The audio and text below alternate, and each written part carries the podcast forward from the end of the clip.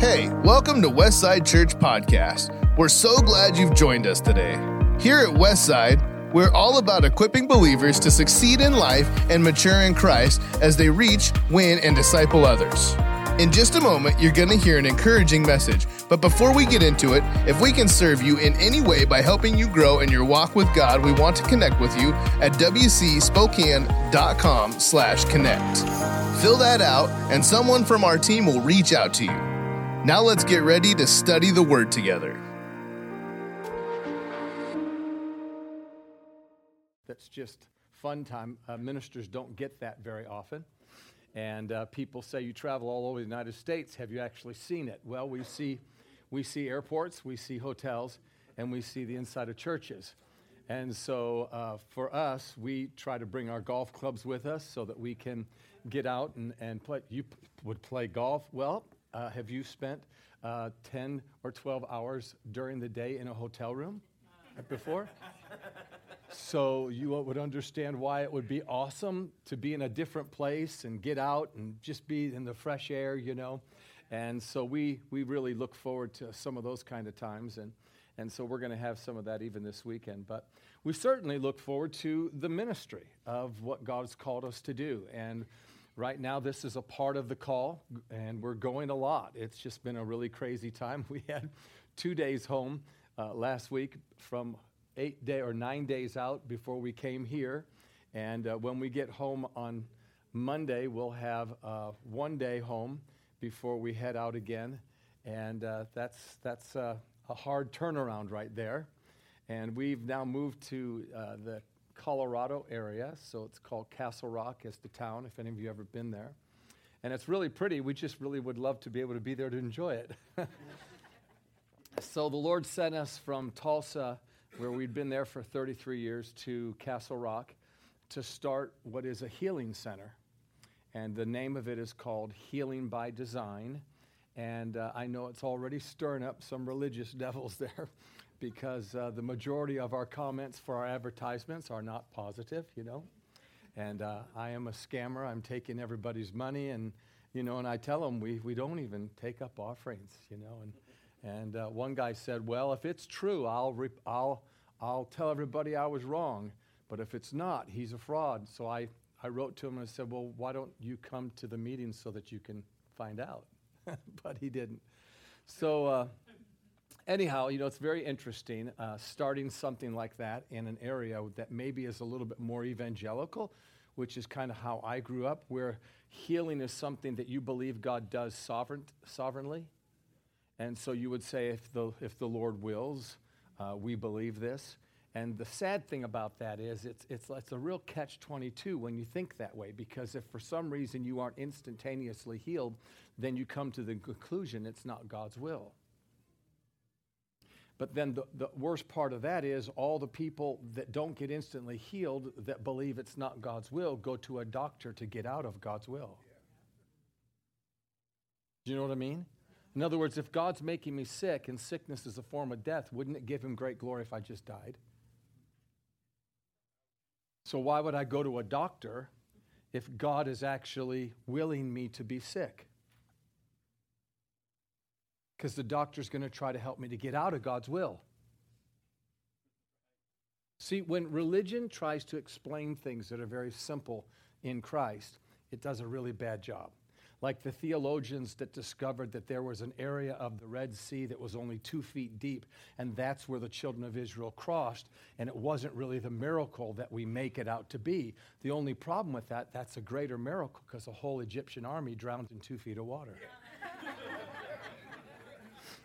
Do you see what I mean? It'd be better to leave it alone and let it be a God thing than to try to touch it with your mind. So, what we're sharing here, even in the next couple of days, just grab a hold of this in your heart. Don't try to figure things out. No, no. It needs to be according to the Word of God. We're not going to give you, you know, some song and dance that's coming out of the Reader's Digest or something. I mean, it's coming from the Word of God, but don't try to figure it out. Receive things in your heart like as though this is the only chance you're going to have to hear something that's going to change your life. How would you listen to it?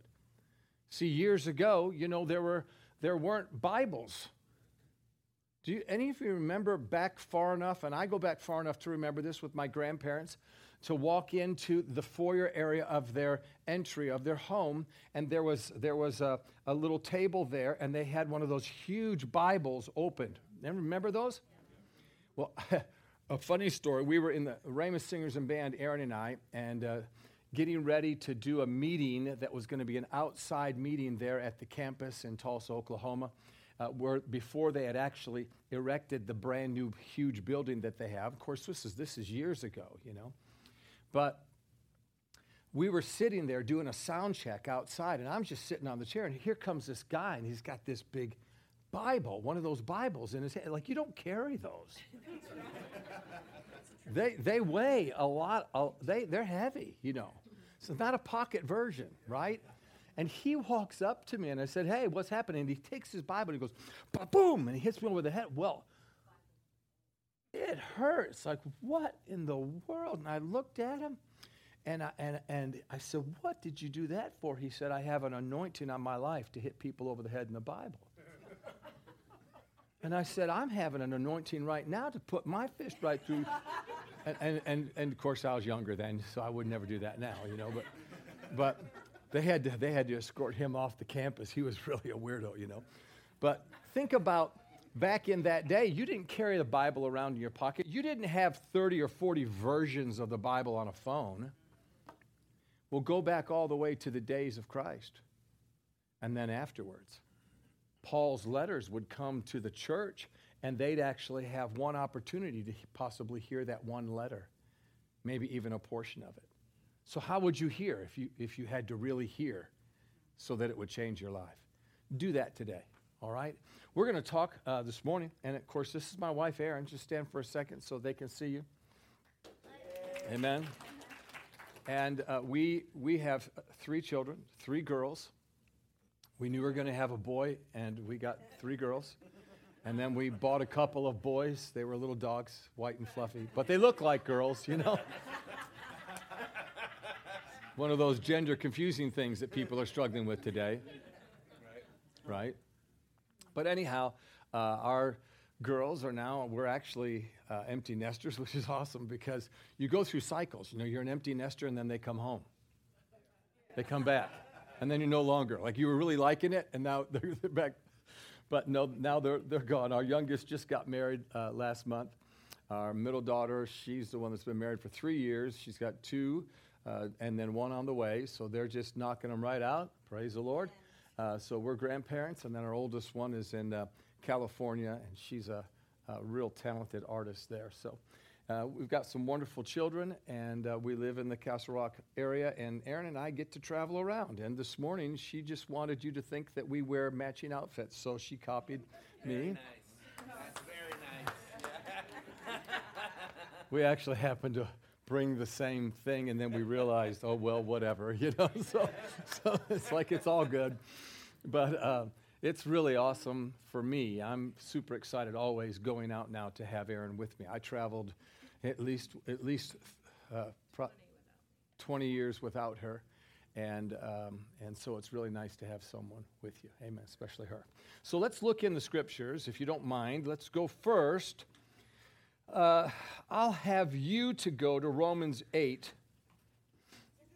But I'm just going to start here for a second in 1 Thessalonians 5:17, which talks about it says pray just every once in a while. Pray when you feel like it. Pray monthly. Pray daily. Paul said, pray without ceasing.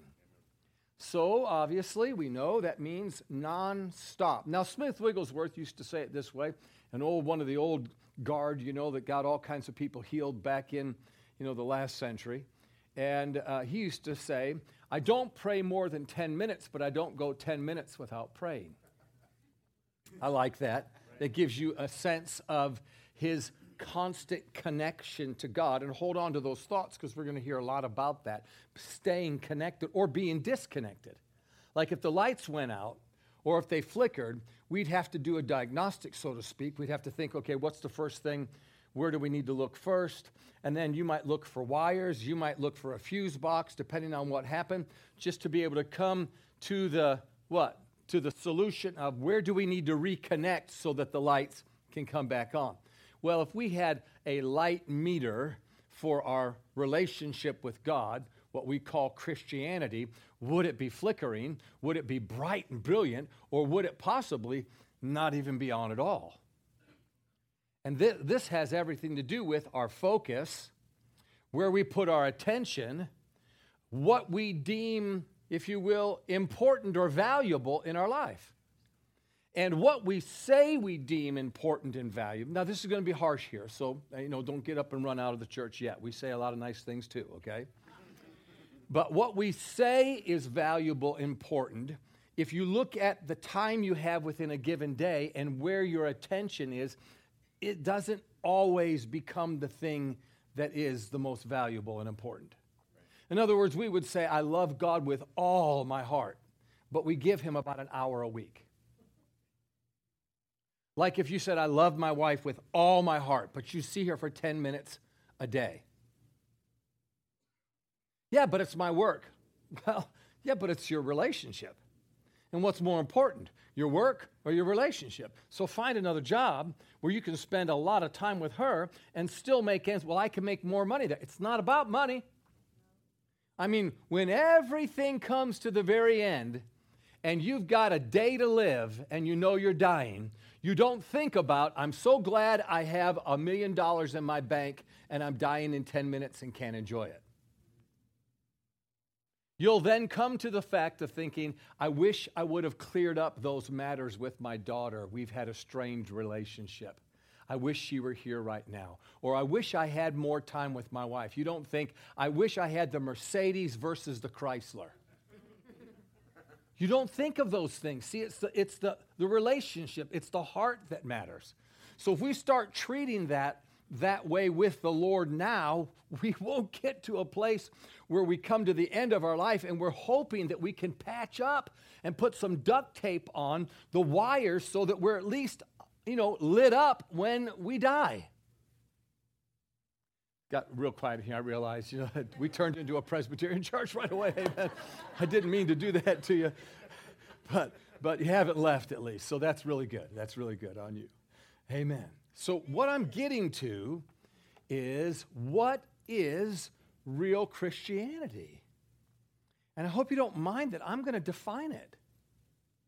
And you say, what makes your definition of it become more valuable than mine? I'll wait until you hear my definition for you then to tell me what you think. Okay?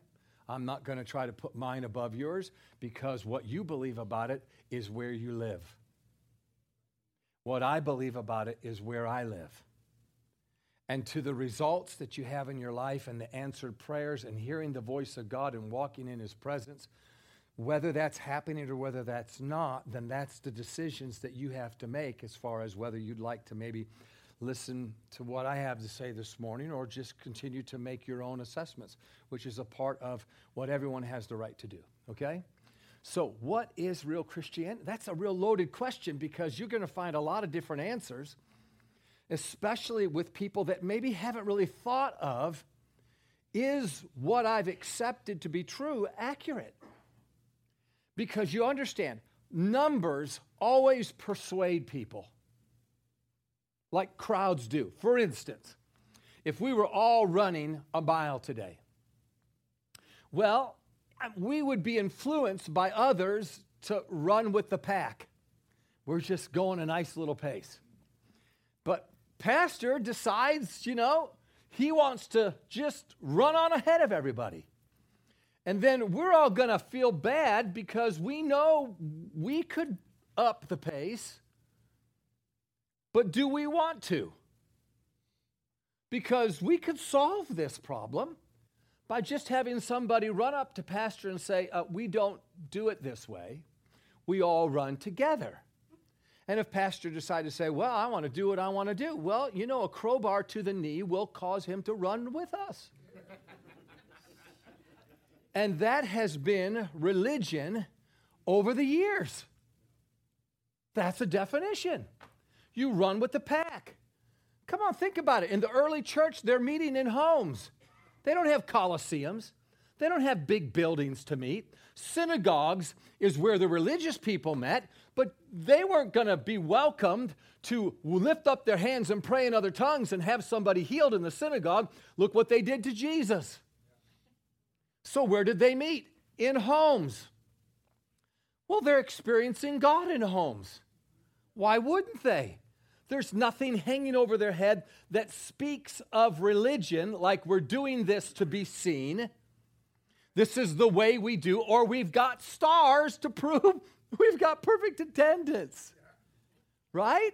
There's nothing. So then it's more genuine. People are meeting to actually experience God. Well, you know, think back a church history. Constantine, he didn't like that. He wanted the group model. So he went to all these different leaders and said, Hey, come out from your hiding. In other words, we can't beat them, so let's join them.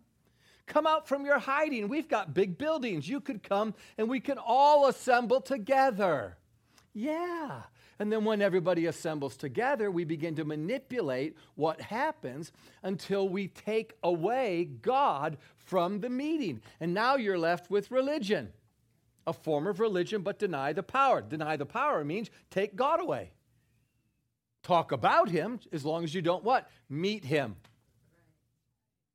Worship Him as long as you don't what? Experience Him. Keep it in the realm of it's just a belief not an actual experience.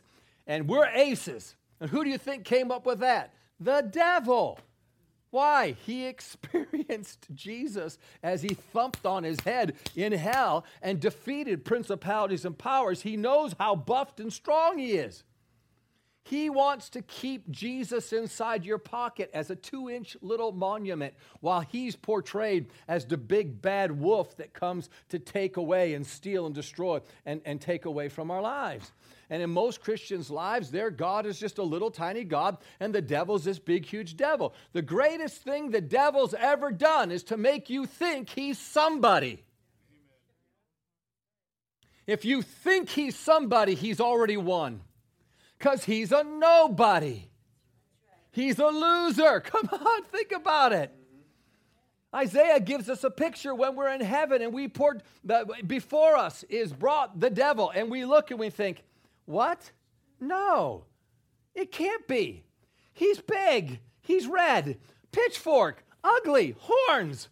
He's horrible. And we're going to look at him and we're going to think, is this what caused nations to tremble and brought men to their knees? And then we're going to think how we died with cancer. And we're going to think how our marriage was destroyed. We're going to think how our kids were destroyed. We're going to think how we were kept in poverty and we never had anything. And we're going to look at the source of the information and the deception that brought us to those conclusions. And we're going to say, Are you kidding me? It's like Mark Hankins used to say swing over hell on a cornstalk and spit in the devil's eye. I just love that. I love it because it defies everything, and yet it's just so like, you know, all out. John Wayne, you know. John who? That's pretty good right there. You've been practicing. That's awesome. So, what is Christianity? Do you know for most people it would be uh, making sure they get ready to go to a particular place and dress a certain way and act a certain way one time a week at about 10 o'clock in the morning on a Sunday? Paul says, pray without ceasing. Now, let me help you with this. Prayer is, is, very simple, it is interaction with God. Have you had any prayer time with your spouse today? Have you interacted with them? That's what it is. It's not some pompous position that you have to get in, and yet positions do dictate the seriousness of your heart. That here you are all by yourself, no one's looking, and you're down on your knees or prostrate on, the, on your living room floor crying out to God. Positions do show some things about your heart. But you don't have to be in a position to connect with God any more than you have to be in some perfect position to connect with your spouse. It's interaction. And interaction is many things, is it not? I, I remember some of my, this may sound weird, but some of my greatest sense of feeling safe in my life was sitting in the front seat while my dad was driving and we weren't even saying a thing. He was just there and I was with him. Sometimes it's not about talking, sometimes it is, but it's interaction. So, what's he saying? Interact with God without ceasing. Wow, is it possible this could be Christianity? And if it was, could we get good at interacting? Well, I'm just not real good at communicating. But if you did it all the time, wouldn't you get better?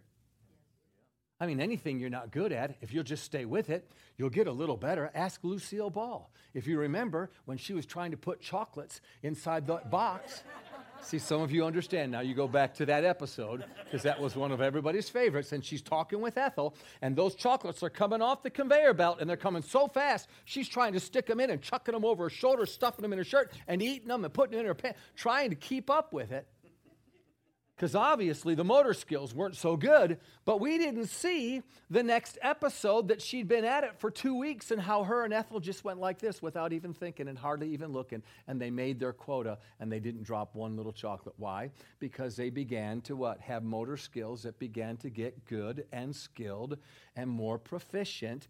And anything you work on, you can get better at. And if you could get better at communicating and interacting with God, which means it's not a Johnny Carson monologue, it's a what? It's a dialogue. Wouldn't that be awesome to have God speaking to you and you speaking to Him and actually having it make sense and you're able to navigate through life completely? And anytime something comes in your way, you just step back and you immediately let God speak to you and direct you and give you guidance. And then things like pandemics, excuse me, or pandemics, whatever you want to call it, things, things that come to the earth that seem to shake everybody else, you just literally say, Bring it on. Why? Because I'm shielded uh, in the front and behind by a presence that I've been communicating with. So, the same presence I'm communicating with and become good at is the same presence that will kill every sickness and every disease before it touches me.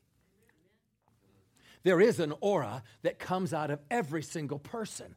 Isn't that the reason why, when we were first married, she would like to get close and really snuggle? Why? Because she was cold. You know, for better or worse, one of the things that happened, and it was only a couple days into our marriage, is when she put her ice cold feet on the inside of my thigh. And I said, What is that? And because it was so cold. And she said, It's my feet. And I said, Are you breathing? No one can be that cold and still breathe. She said, Yes. I Did you have your little footies on? She said, I had them on. And I said, Oh my goodness, this is one of those things in our marriage vows. That's what I thought. I've got to, I've got to let her do it and suffer through it. Amen. So, what does that mean? We have heat that comes out of us. It's just natural. And the harder you work and the more that you're proficient with your work, the more heat will come out of you. Well, the more you turn God to work, in other words, He's living in you, the more you communicate, the more excited He gets, the more His temperature goes up. What do you think comes out of you from Him? It's what came out of Jesus on the Mount of Transfiguration. We're going to see that in the next couple of days. Maybe even see it here this morning. So now you're over in Romans in chapter 8. Am I helping you to get the right picture here? I'm going to make a statement here. This is one, not that you have to write it down, but if you'd like to, this is a good one to write down.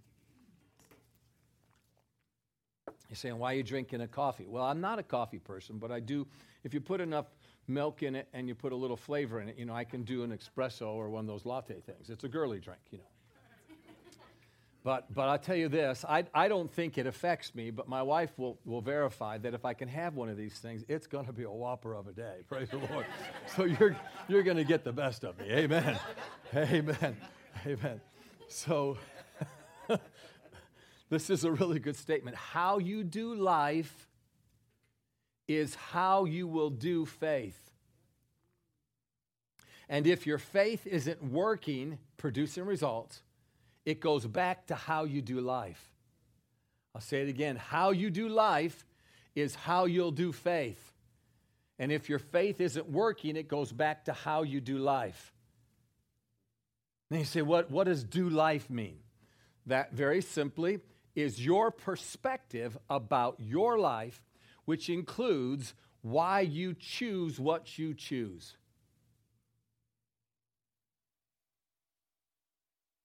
You, you have to understand, and I do too, we've made choices already this morning, possibly into the hundreds, without even thinking about those choices. They have become a part of your routines, habits, right? Some of you made it to the coffee pot without even really being awake. right? Things we just do without thinking. They're a part of your routine. Why do you do what you do? That's your perspective. Why do you put some things before other things? That's your perspective. That's how you do life. And how we do life either has in it the resolve, the absoluteness of character, integrity, the lack of compromise, that connects really well with a God who just is what he is and he's not what he's not. If he says it, he'll do it. If he decrees it, he'll make it happen. So we may say, I'll be there at 10 o'clock, and we show up at 10:10. Well, it's not really bad. It's only 10 minutes off. Yes, but the old generation used to get there 10 minutes early, 9:50, and then be actually ready to work at 10. While the younger generation gets there at 10:10 and complains that they're being told that they're wrong for just 10 minutes, when especially they couldn't help it because there were, they, they hit four red lights. Well, if you knew there were four red lights, then why didn't you leave 10 minutes earlier? Hmm? Well, so that's just, just such a little thing.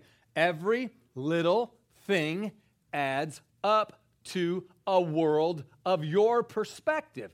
And if it's not connecting so simply with God, then that means that world has something in it that's not right. It's the little foxes, Solomon, Song of Solomon 2:15, that spoil the vine. So it's also the little tiny repairs that fixes it. Are you hearing within what we're saying that Christianity should be vibrant and alive and exciting? I mean, if this is what it is down here, is it going to be Pete and repeat when we get to heaven? I mean, after about two weeks, we're going to say, Is there any other place we could go? And it's, it's like, Yeah, there is, but it's not good. it's hot, lonely, terrifying. All right, I guess I'll stay. No, no, he's going to show us another side of his loving kindness and grace toward us in Christ Jesus throughout all generations, throughout all a, a billion years in heaven, and you're still going to wake up and go, Wow, God, you're awesome. You outdid yourself again. Don't even Think about wearing socks in heaven. they come right off every morning. Everybody's socks come off. Blown right away. Amen. What my mind. because he's amazing. He's awesome. He's so wonderful. And there's no end. No end to his grace, his loving kindness. Amen. In Christ Jesus. Which means we just have such a small, teeny, weeny, tiny little idea of what we're going to experience. A friend of mine, super, super smart, was seeing Jesus every single night going to heaven and experiencing the Lord. Every single night. I asked him, I said, So do you feel like you're kind of like at the tip of an iceberg? With your experiences with God? He said, No, not even close. He said, If it were anything, it would be looking at a postcard of a tip of an iceberg. I'm not even to the iceberg. And I'm experiencing the Lord. He would say it like this By time I drop this cup of coffee and it hits the floor. I've already asked him 500 questions and got 500 answers. He said, Everything is different up there. Your thoughts communicate. Now, this was a genius. Four earned PhDs, 17 author books in Barnes and Nobles on horses, could read 5,000 words per minute with 97% retention, and was really pretty peeved about the 3% that he didn't have. And I told him, I said, Well, I take that. I mean, that's mine. Blonde hair, yeah, that's what I got. Sorry. I'm sure you've got at least 6%. Amen. I have three. Another six. Amen. Super, super smart. He figured out how to go home, how to experience God, how to so lessen the body and the world around him and have no meaning to it until all his meaning and what was valuable was Christ and Christ alone. And he's standing before God, Jesus, and the Holy Ghost. And the first thing they said to him is, Welcome home. All my children are supposed to experience me like this. There's nothing special about you. You're just one grain of sand on a very large beach. Isn't that interesting? I love that because in the religions and in the denominations, if somebody had an experience like that, they'd say, I'll tell you what, this is the most special experience that anyone could have. Now, don't think everybody can have it. I mean, only one person can win the lottery, you know. And if, and if you won the lottery and then you were at the 7 Eleven buying more tickets the next day, we'd all have to say, what, How greedy can you be?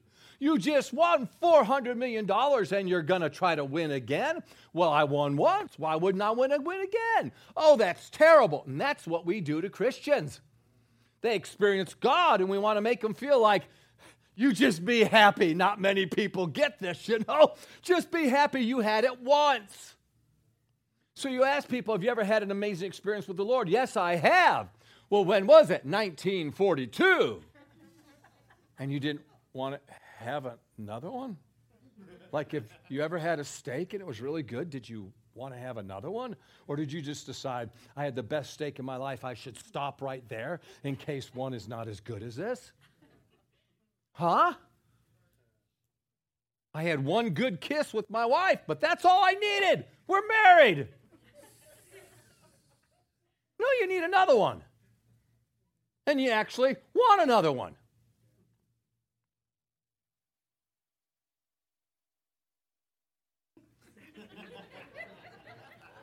That took a lot of guts right there, brother. That was good. That is very much wisdom. I wanted to kind of do a, a, fist punch to you right there, but we're too far away. Amen. Any other men? Amen. Amen. Amen. Amen. Come on, join in, man. That's a good thing to say. Romans chapter 8, verse 12. Therefore, brethren, we are debtors, not to the flesh, to live according to the flesh. For if you live according to the flesh, you will die. But if you live by the Spirit, you will put to death the deeds of the body, you will live. Now, when it talks about the flesh here, he's really talking about the law. And the law just makes your flesh become the premier part of your spiritual being. See, we are spirit, we possess a soul, and we live in the body. The body's supposed to be the tag along. Oh, what are we doing? Well, we're going to go meet God in the east part of the garden. Okay, I'll take you there. That's all the bar- body's supposed to be a transportation. It's like your vehicle. Come on, it's your container. Adam wasn't the body. God breathed Adam into a body. And when Adam got into that body, that body was called Adam. But who was Adam? The breath of God in the body. So when it says if you live by the flesh, what it's talking about, you live according to try with your performance to please God. 4,000 years, that's how they had it. And then they figured out they couldn't do it, right? So then they started to become, you know, sheep herders and farmers. So as long as they had a lamb that was spotless, they could make a sacrifice and get off the hook because they needed help. No one on your own can do what's necessary to get to God. Once sin came and spread like wildfire, so that all have sinned and fallen short of the glory, which simply means they fell short of the glory, meaning they lost their clothing. Adam and Eve glowed with the glory. That's why they were naked and not ashamed, because they had spiritual clothes on. When they lost the spiritual clothes, now they looked at the physical man and they became ashamed. And they passed that on to every single creature. And that's how people have been living ever since. I mean, what do you think Adam and Eve said to each other the moment they got kicked out of the garden? One thing, I think you'll agree. They looked at each other, they looked around and said, What are we going to do now? And that's the beginning of the to do list. It is. We can laugh at that, but it's true. Now it's up to you. You have to fend for yourself. And you get that mentality, and God comes back in the picture, and we want to say, We're too busy. Lord, we're busy. We can't really hang out. I got things to do. And God's trying to say, Remember, I used to actually do all this for you. Your number one responsibility, which you used to love, was just hanging out with me. We walked and we talked and we enjoyed. And when you needed something, it was done for you by me. Yeah, but I'm busy. So if we don't feel good, we want the healing, but we're not necessarily interested in the healer because that would take time to hang out with him because we got things to do.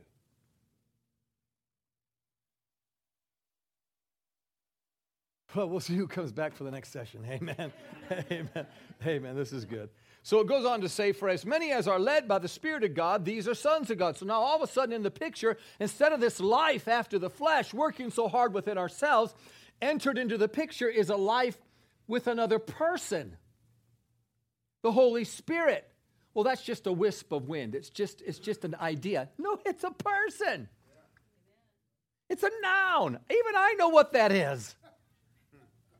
The Lord told me years ago, He said, I want you to study verbs. I said, Yes. We said, Why'd you say yes? Because I knew what a verb was. Wouldn't that be horse? What's a verb? Amen. I knew he was saying, study action, things that pertain to action with me. So when it says, out of your belly flows rivers of living water, then you can see that the Holy Ghost, like rivers of living water, has motion and action, which is exciting because if I get in that motion, I've got myself a miracle, a sign, a wonder, a healing. This is the Holy Spirit. For you did not receive the spirit of bondage again to fear, but you received the spirit of adoption by whom we cry out, Abba, Father. And Abba is a term of endearment. The Spirit Himself bears witness with our spirits that we are children of God, and if children, then heirs, heirs of God and joint heirs with Christ. Now, I'm going to read this in the Message Bible, and I'm going to define for you what is Christianity. And then maybe we'll take a little break. It says, verse 15 to 17 in the Message. This resurrection life you received from God is not a timid, grave tending life. Think for a moment, that's good, isn't it? It says, This resurrection life you received from God is not a timid, grave tending life. People are so afraid, aren't they? If it's you, only in the area where you feel like you have some proficiency do you feel like you have confidence. Man, I can take a car apart and put it back together. Can you cook? Oh, I couldn't cook to save my life. Okay. See, one area, then other areas you don't feel good. And how do we do in life? If it's something we've already been there before, we feel like we can accomplish this. If it's something we have no idea and it's a crisis beyond our, oh my God, what are we going to do? Let's go to the doctor. Let's go find out. I'm going to call so and so. I'm going to call. What about Jesus? Well, I know, but I mean, you just kind of go to church and you kind of meet him on Sundays. Yes, but is it possible he's tangible enough to fix this? Well, I don't know. I never thought about it that way. Well, see, that means we've never entered into real Christianity. We've just had a form of religion. And we don't want a form of religion. Let me say it to you like this everything that contributes to God or Jesus, the Holy Ghost, becoming more real and more tangible is what you want to be involved in. But if you're involved in things that should bring tangibility and it's not, that means you're involved religiously. Like you read your Bible every day for two hours a day, but does it bring you to the tangibility of Christ? Because if it doesn't, and you just got more information about someone you've not met, then that's religious. If you pray in other tongues two hours a day, and it should be building you up on your most holy faith, well, what's the thing that will build up your faith more than anything else? God's real. So when you're praying in other tongues and the Spirit of God's giving you words, that means you are having interaction very, very close and intimate with the Holy Ghost, which makes Him more real, which gives you more confidence to step out. You don't step out in the thick of the greatest crisis of your life with the idea that you hope he's there, because I really never met him. You step out into the thickness of life and dare the devil because you know God is bigger. That's what David did. David's the only one with Goliath that mentioned the covenant. Who's this uncircumcised Philistine that he should defy the armies of the living God? Because I'm sure David's going, why is not someone else handling this guy? He's defying our God, and our God is bigger. Come on, even Veggie Tales did a better job. Junior asparagus and the giant pickle. Come on. Didn't even have arms, so he threw the stone like this.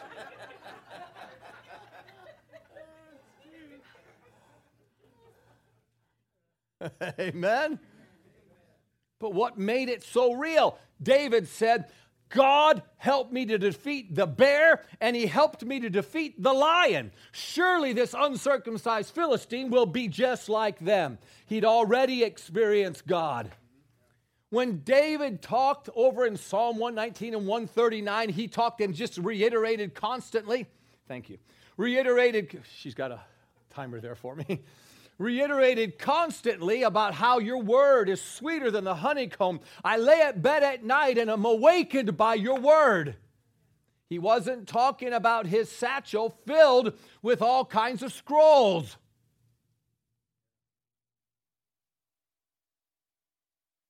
He was talking about, he was strumming on his harp, and all of a sudden the word of the Lord came to him Your word is a lamp unto my feet a light unto my path. And he's thinking, wow, that is so good.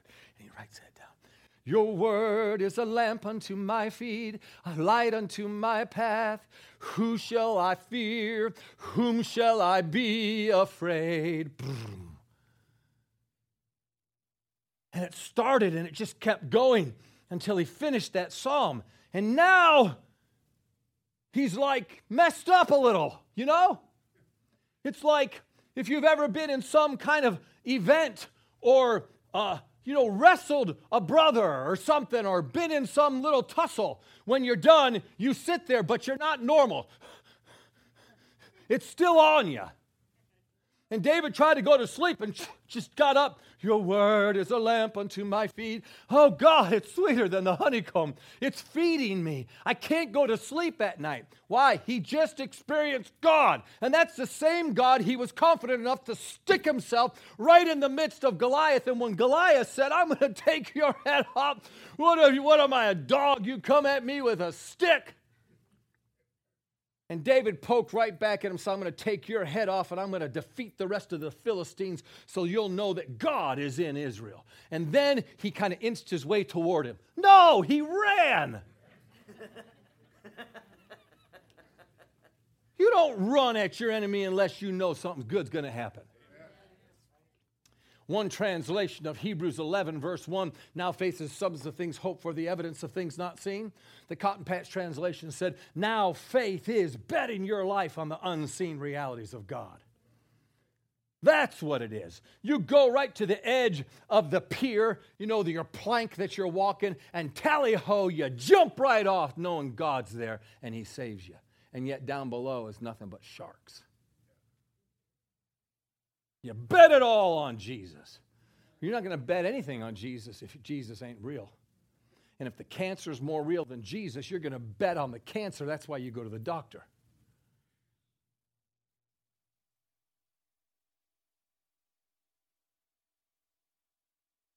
Thank you, hon. Praise the Lord.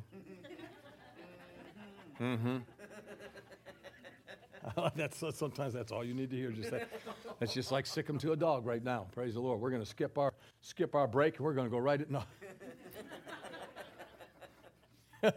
Listen, the resurrection life you receive from God is not timid, grave tending life. It's adventurously expectant, greeting God with a childlike, "What's next, Papa?" That, those three words, is Christianity. What's next, Papa? We had three girls. We even prophesied to we were going to have a boy. Now, we, I, I have to make this, in case my daughters ever hear this, we are thrilled with our three girls. We would not replace them with three boys, okay? We love them to pieces, all right? We just had our heart set on, we thought we were going to have a boy, you know. Three times. Three times. the last time. I was so sure because it's, you know, she's like, you know, put me away if we have another child. You know, she was ready to be done at three. For sure it was going to be a boy. So I went to congregations for that nine months and I said, hey, y'all believe with me. Just say this with me boy, boy, boy. Very good. Thank you very much. Amen. Then I found out how much faith, they had. We had a girl. No, I'm just kidding.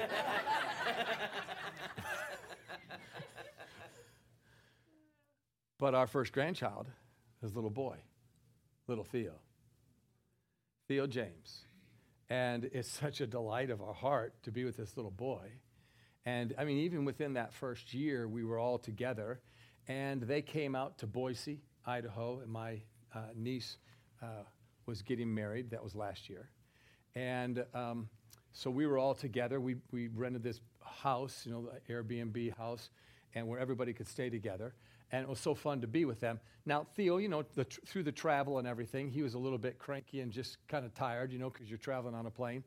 And so, you know, I, I just did what I would do. It was just came natural to me, you know, kind of help out whatever one is hurting. You kind of go to the hurting one and help them out. Are you doing okay? Not to overlook. So I just got down on the floor, started throwing the ball at him, started just having fun. And he just took a real liking to me until all he wanted was me. And then the family started saying, Dad, I mean, there's more people here than just you. You know, why? You're taking all of his attention. I said, I'm not taking anything. I said, I'm the only one on the floor. Get on the floor if you want. That's where the kid wants to play. He want to play in your lap, he wants to play on the floor.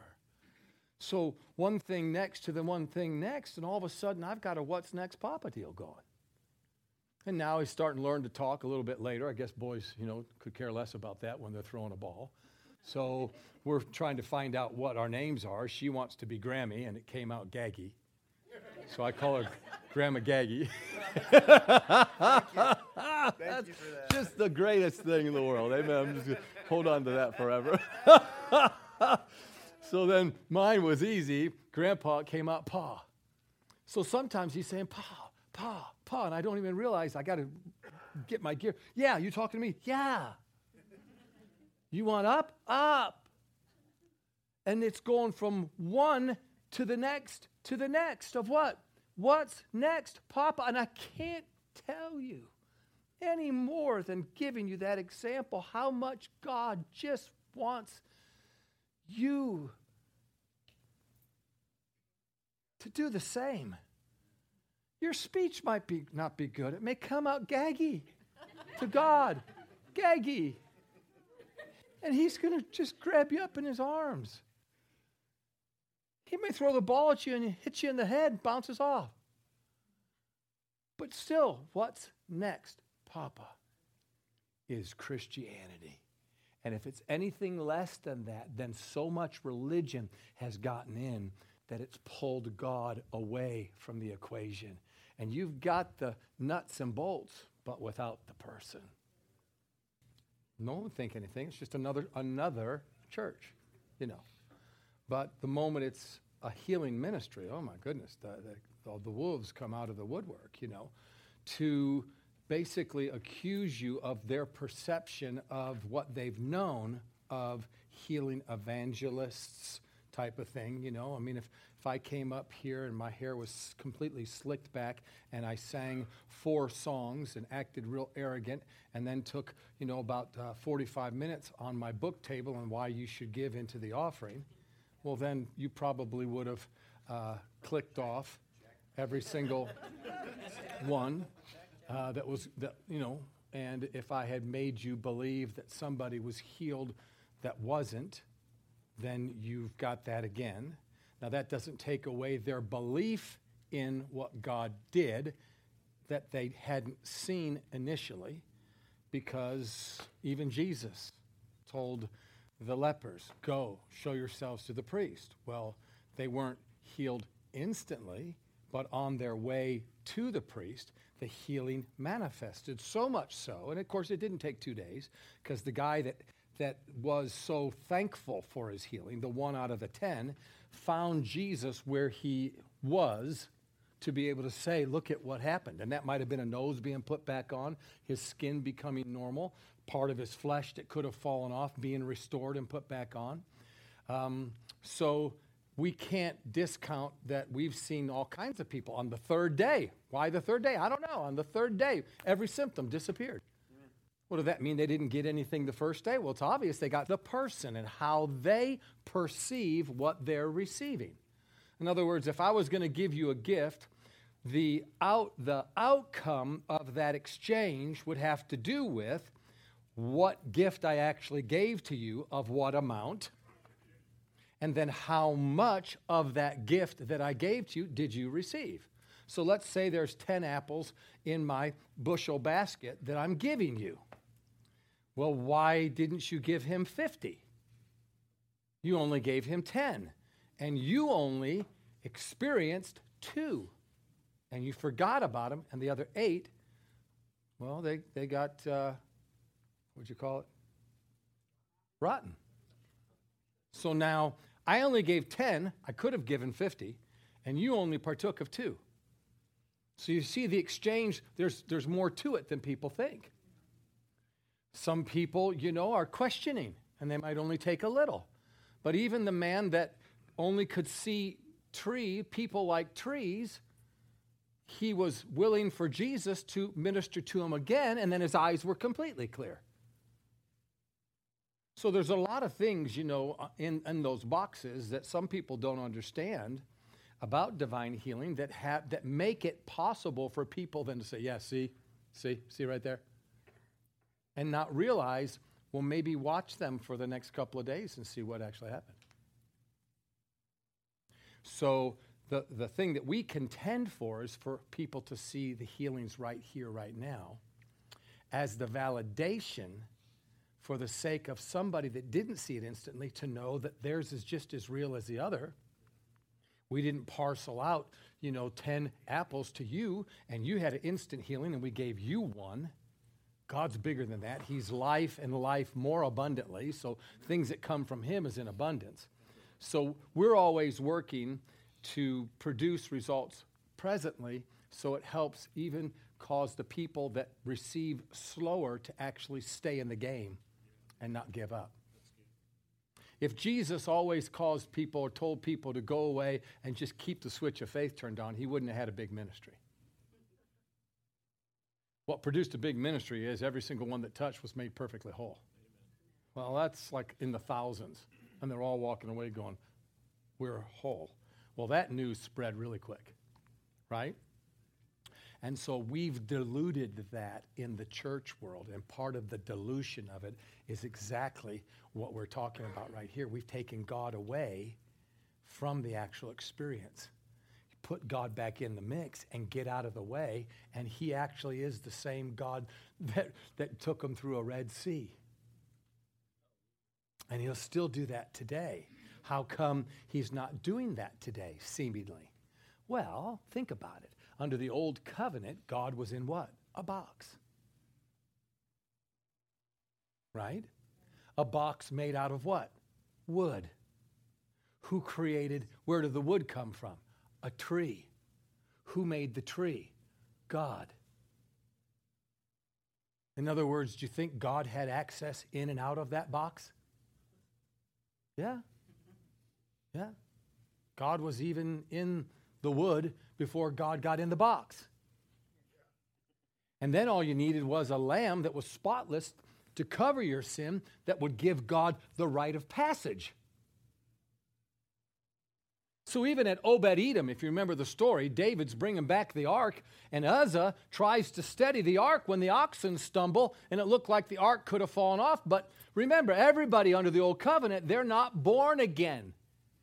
Their heart is sinful, and a sinful man can't touch a holy God. I mean, do you remember when God came to meet the children of Israel in the desert? And even to this day, the third of that mountain is charred. That's where God sat. God wasn't beating a war drum, He was coming to say, Hi, I'm the guy that's helping you. But He gave him instructions purify yourselves for three days and don't touch the mountain. That's kind of like the sign you've been walking by that old warehouse forever and never thought about anything. But one day they put up a sign that says, Don't break the windows with stones. And all of a sudden you're looking at the ground for some reason. and your eye goes, and it's like, Wow, that was awesome because you weren't supposed to. Right? Don't touch the mountain. Thousands touched the mountain and there was a pileup of dead people. Can you imagine being in that line? And you're like the third person going, I'm going to do that too. this is an old covenant. Man couldn't come to God like we can today.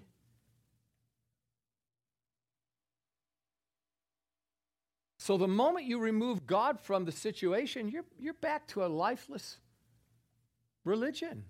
And it sounds okay, it just doesn't have any punch to it. And that's what the world is finally fed up with. It's the rhetoric of Christians, the smug look on their face that they're better than everyone, but there's no product to their life that proves that they are. If you had result after result after result in your life and you shared with somebody, this is a wonderful experience to know God, and they knew that you were experiencing Him, well, just the experience alone. And so I go back to these people that are saying things about me, and you know what? There's a part of me that I'm a fighter. I, I want to tell them you're a bunch of morons. But the other part of me says, you can't blame them, Jim. They're only a byproduct of past generations of those that have proclaimed things and not demonstrated it to the degree that would meet and satisfy their hunger. Because what they're really saying when they're, when they're accusing me is, please, will you show me that it's real? That's what they're saying. So my thought is, all right, let's do this. Uh, this healing center we're doing, we're just in a Holiday Inn right now. We're just starting, but of course we want to have our own building. Once we have our own building, we actually have a couple of doctors that are ready to set us up with a laboratory attached to our building. And this laboratory will, of course, we'll have, you know, someone to do blood work. We'll have someone to do X-ray work, X-rays, uh, um, ultrasounds, MRIs. It'll be a full-fledged laboratory, but we won't have any doctors there because our doctors are a team of doctors, 10 of them in Atlanta, Georgia, that are hooked up to this type of uh, of a laboratory where we'll send all our results to this team and they'll give all the reports back to us. And we'll just have to have a nice little space and bring people in to have the space for all the equipment. And then for the blood work, we'll send all the results to them. They send us back the report. We're going to use that laboratory to validate all the results. And not in a sense to put people that shouldn't be talking like they're talking to me in their place but but why not turn it around in a loving manner to say, to give them the right to believe in Jesus? Amen. Yeah. And then what kind of, of um, workers do you think you could create in that environment? Somebody that's never laid hands on anybody before. Say, come on, lay hands on this person with me. And we lay hands on them. And then we send them to get a blood work, and the blood work comes back to show how much of a healing, either incomplete or some part of a healing, has already taken place from just one time of laying hands. Now you look at that kid and you say, What do you think about that? He goes, I, I can't believe God used me. Do you think you might be able to lay hands on her again? Oh, yeah. And what about the lady if you went to her and said, Look at how much of your healing's already come just one time? Do you think, uh, to, oh, she said, Today you lay hands on me and the rest of it will be there. You see, everything works in a sense of confidence. And by saying that, I'm not trying to say that people won't be instantly healed. Of course they will. But I'm saying building confidence step by step until it's the most normal thing. If you go to that place, you will be healed.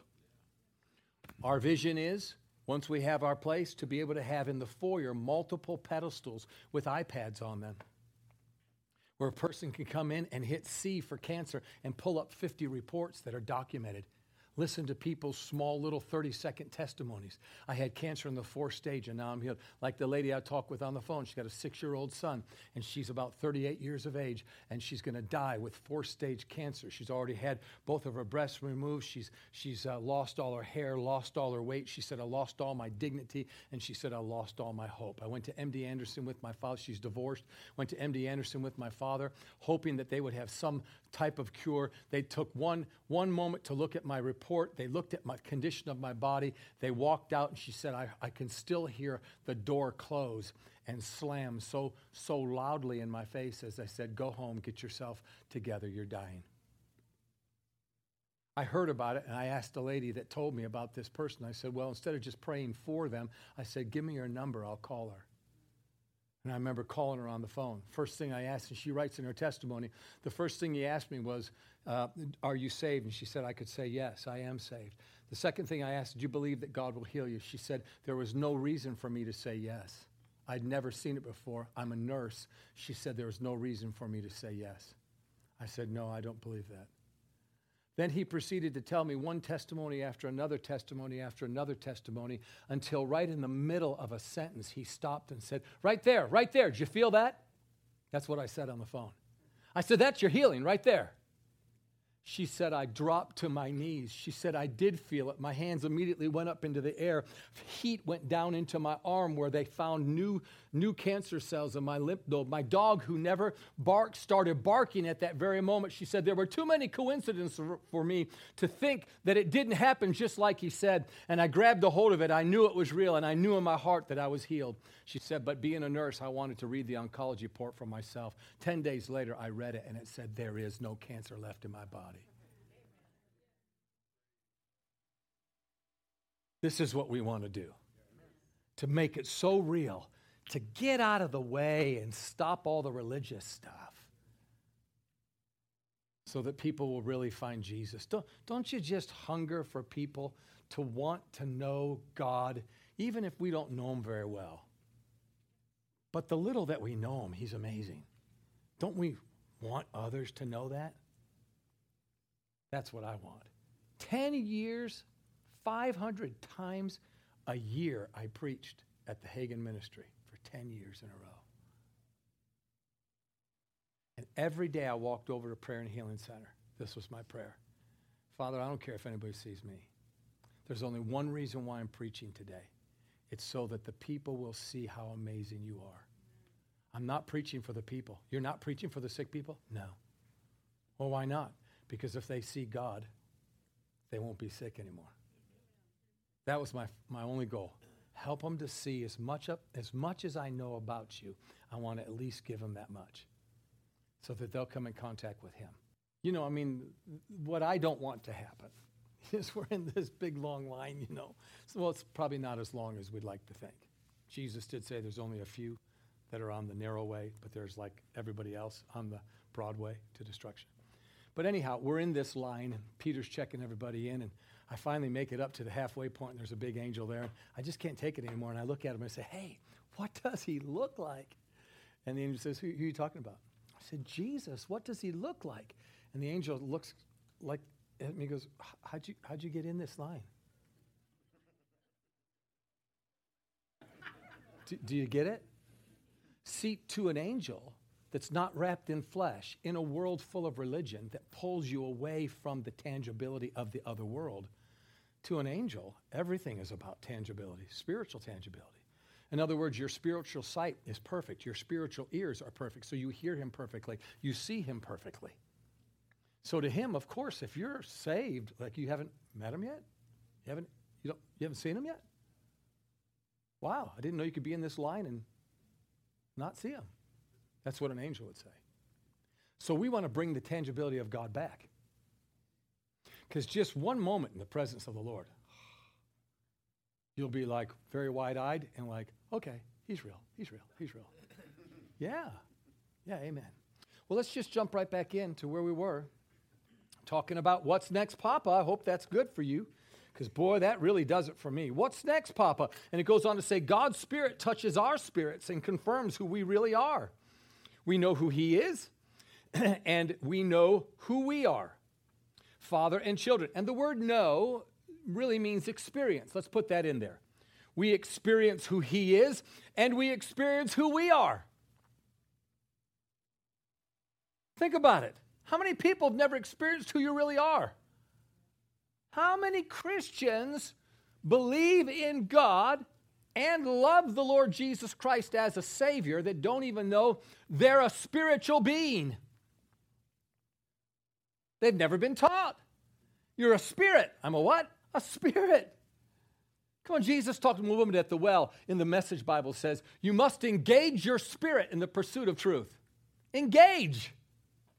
Well, how do you engage something you don't know you are?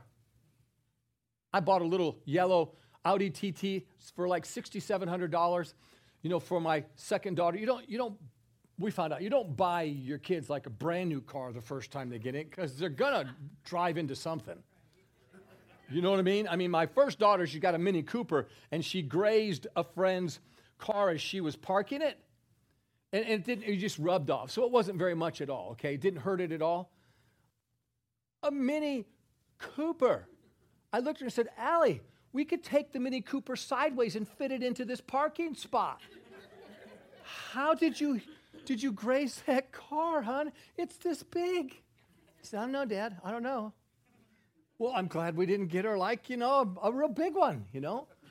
So anyhow, it's just this nice little car, and Drew was so excited. I got it at an auction. First time I've ever been to an auction. I drove it home, but I didn't look inside because you didn't have all kinds of time while it's, it's going through the bay. You know, I mean, you got to hurry up and bid on it. And we got it. And then I finally looked inside, and it was a six-speed. Well, this will date me, but how many of you drove or learned how to drive on a stick shift? Yes, I know how old you are. It was either a three on the tree or a four on the floor. Yes, yes, see, we're right there together. So I enjoyed every bit of it, driving home. I'm driving home, you know, Quattro, all four wheel drive, you know, this little yellow car. It's a girl's car. The next morning, she came out and said, Oh, that looks awesome, Dad. And I said, Look inside, hon. You got beautiful leather and heated seats. And open it up, and the first thing she looked in, and she said, What's that? I said, That's the clutch, honey. And then she looked at me as serious as could be and said, Do, do I have to use it? and I said, Well, I said, that depends on whether or not you want it to sit in the garage and just kind of rev the engine or whether you want to drive down the street. She said, How many times do I have to use it? I said, Look at that little knob right there and tell me how many numbers are on there. She said, It says six. I said, You get to go six up and six back down. Guess who drove that girl's car for a year and a half? she took my little automatic. you must engage. Well, what if you don't know you're a spirit? How can you engage your spirit? What's my spirit? Right?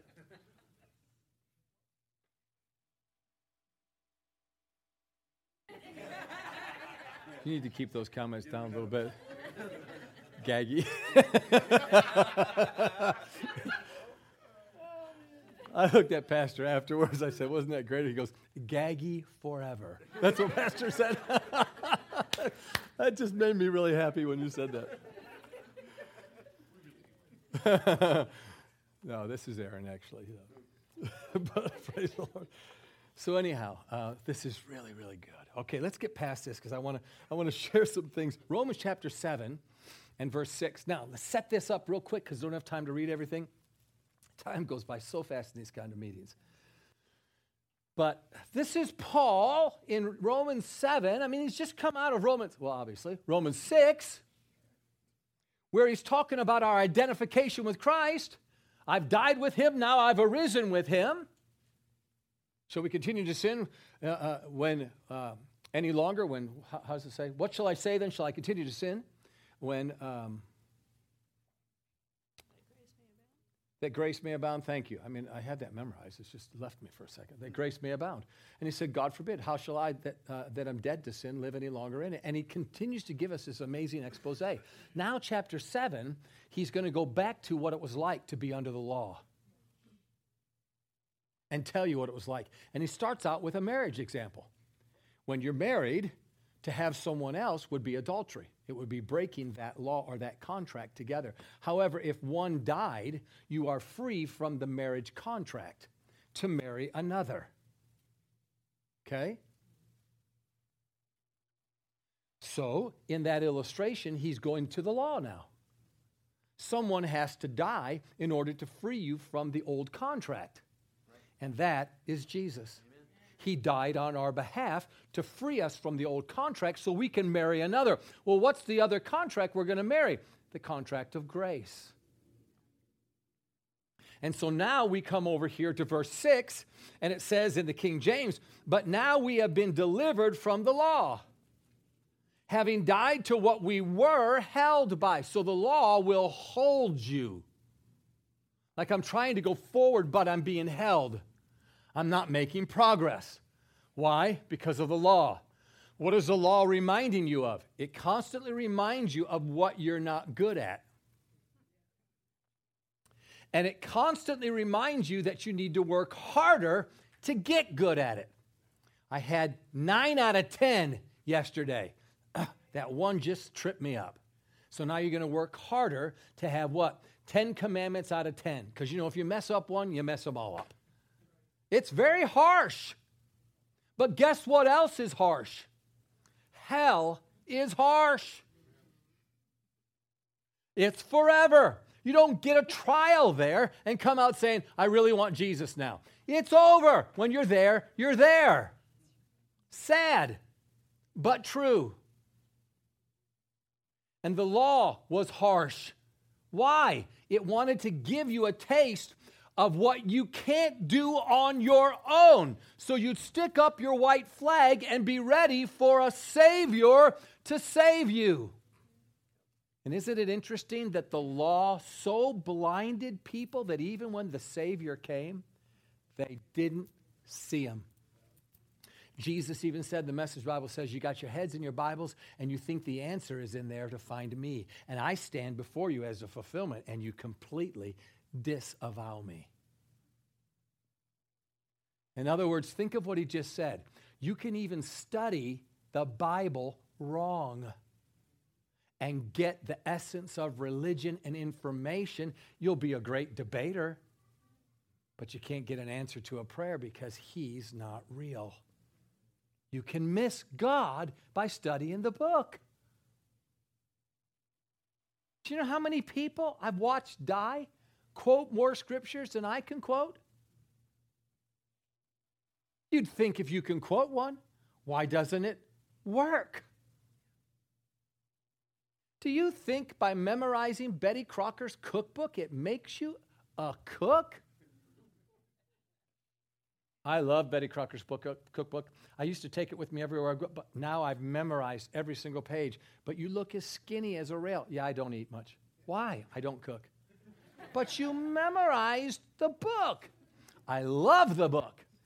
Would you like to spend some time with Betty? I don't need Betty, I have her book. Right? I walk to work with the owner's manual under my arm. I've got an amazing truck, and I found out it has intermittent wipers. They work on their own. Where's your truck? It's in the garage. Come on, ask yourself the question how many of you have, this is me, my wife's different. You know, she would read every, every bit of the instructions to an owner's manual.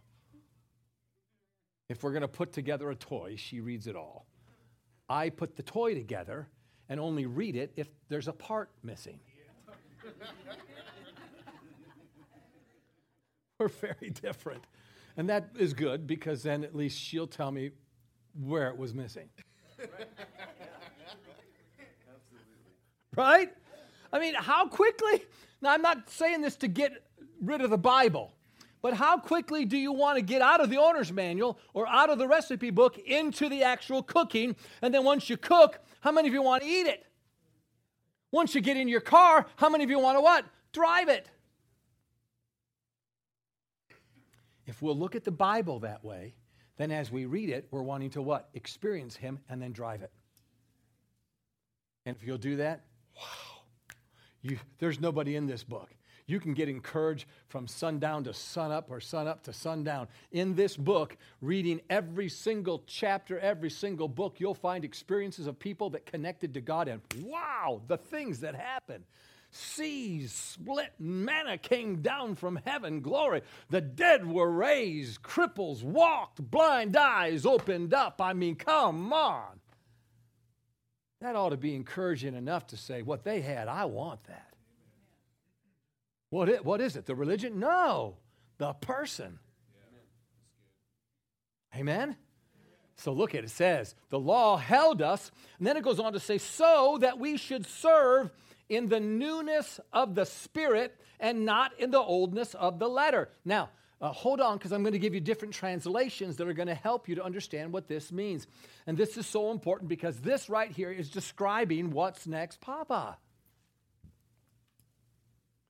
And Paul's using two different systems the law and the dispensation of grace. Under this dispensation of grace, see, people preach a grace message and everybody thinks that means that we can just go sin when we want to. Hardly. The message of grace means you can touch the mountain without dying. And if you'll touch it, glory to God, you'll find him.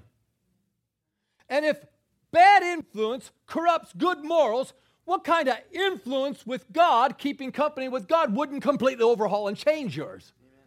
So, are you supposed to get saved by grace and then work like the Dickens to change yourself? No. You get saved by grace so you can hang out with Papa, and as you're hanging out with him, he changes you.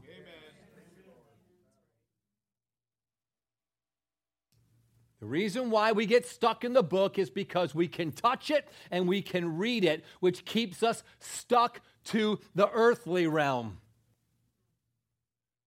People that learn to play music by ear are not stuck to a book, but they certainly can learn that these chords have names and numbers, and they can have a chord chart and read it and play it along with playing by ear. But if you go to a book first and learn A, B, C, D, E, F, G, da, da, da, da, da, da, da, and you learn your chords, you do your scales, guess what? Somebody says, Can you play the piano? Yes, I can. Well, play me something. And that's me. I can play the piano. Play me something. I'd have to say, I need a book. Or I need to memorize the book. So, where does that keep you held? To the ex- outer world. Someone that plays by ear is what? They tapped into the inner world. Are you seeing this? We want both in the Christian world. It's the Word and the Spirit. We've had an explosion for 40 years of the Word of faith. But what it did is it made everyone so stuck on just the Word that they couldn't come out of their Bibles to find God lady calls me. She said, I'm doing more than I've ever done before. I'm reading more, I'm praying more, and I'm confessing more. How come this tumor's not leaving? And I said, Well, if you want my opinion, for the next two weeks, don't pick up your Bible, don't read it, don't pray. And I said, For crying out loud, don't confess a thing. And she got quiet. And then when she said something, it was this Can, can you repeat that? and I said, it wasn't that difficult. It was very simple. For the next two weeks, don't pick up your Bible, don't pray. And I said, don't confess anything. She snapped back at me and said, What am I supposed to do then? I said, Find God. If you'll find Him, then everything you read, pray, and confess will be connected, and there will be no tumor. Hmm. No one ever has a healing without the Holy Ghost doesn't work.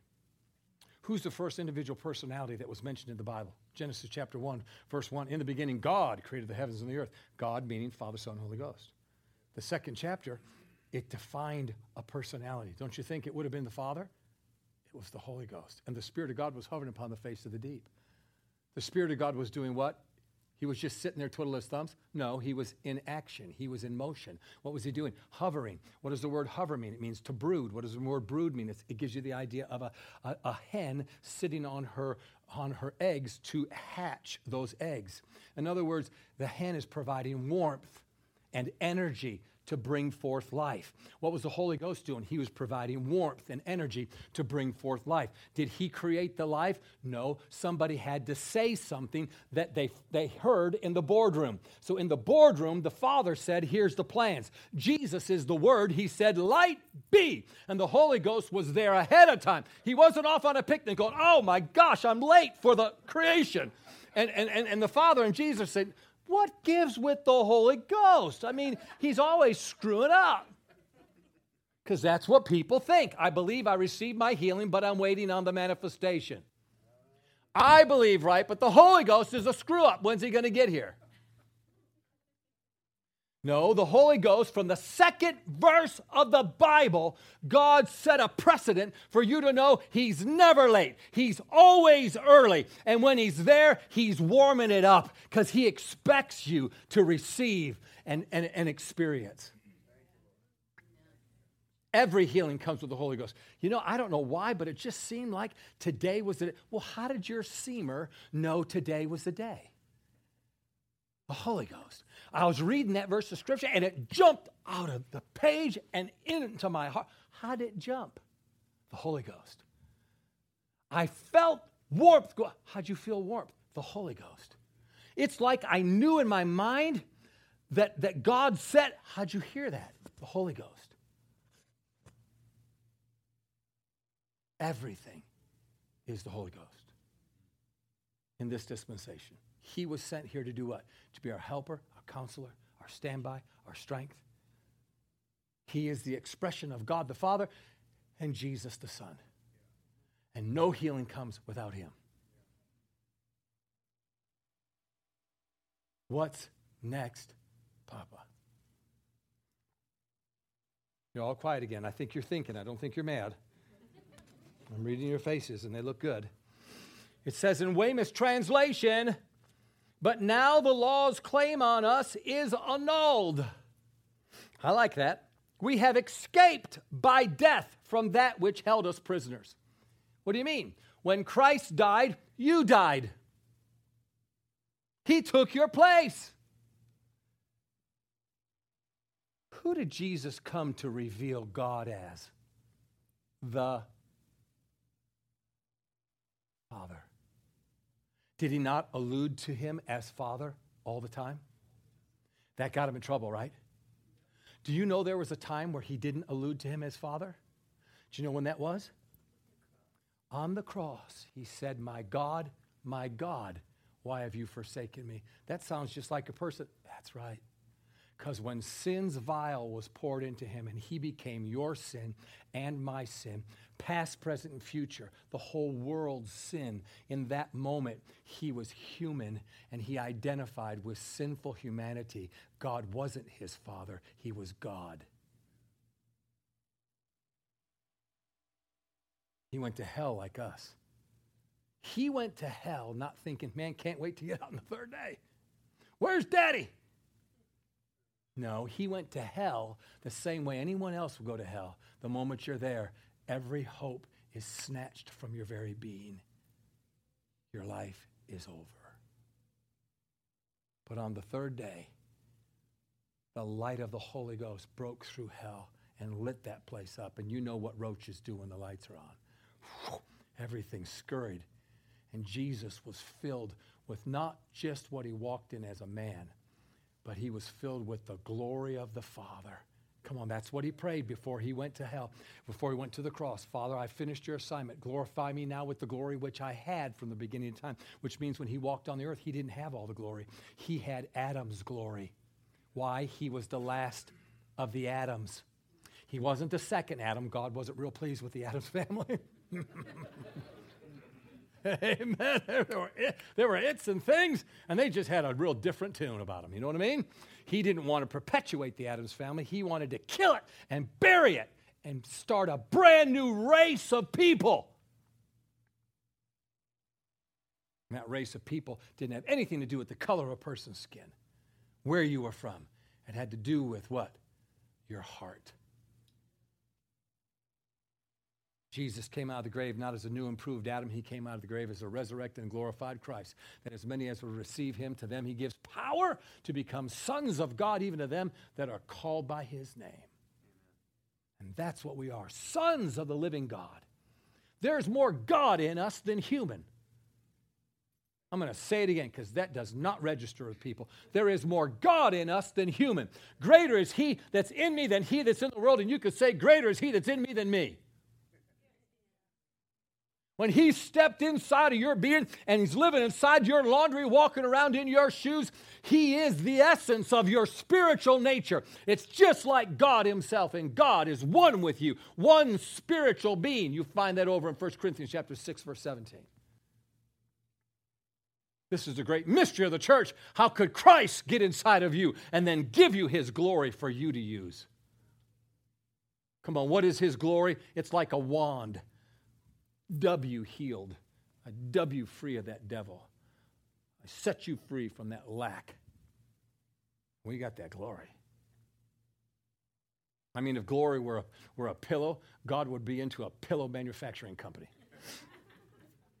Why? He's delving them out one after the other because his kids are using so many pillows. He has to just keep creating so many more to give us because we're using them all the time.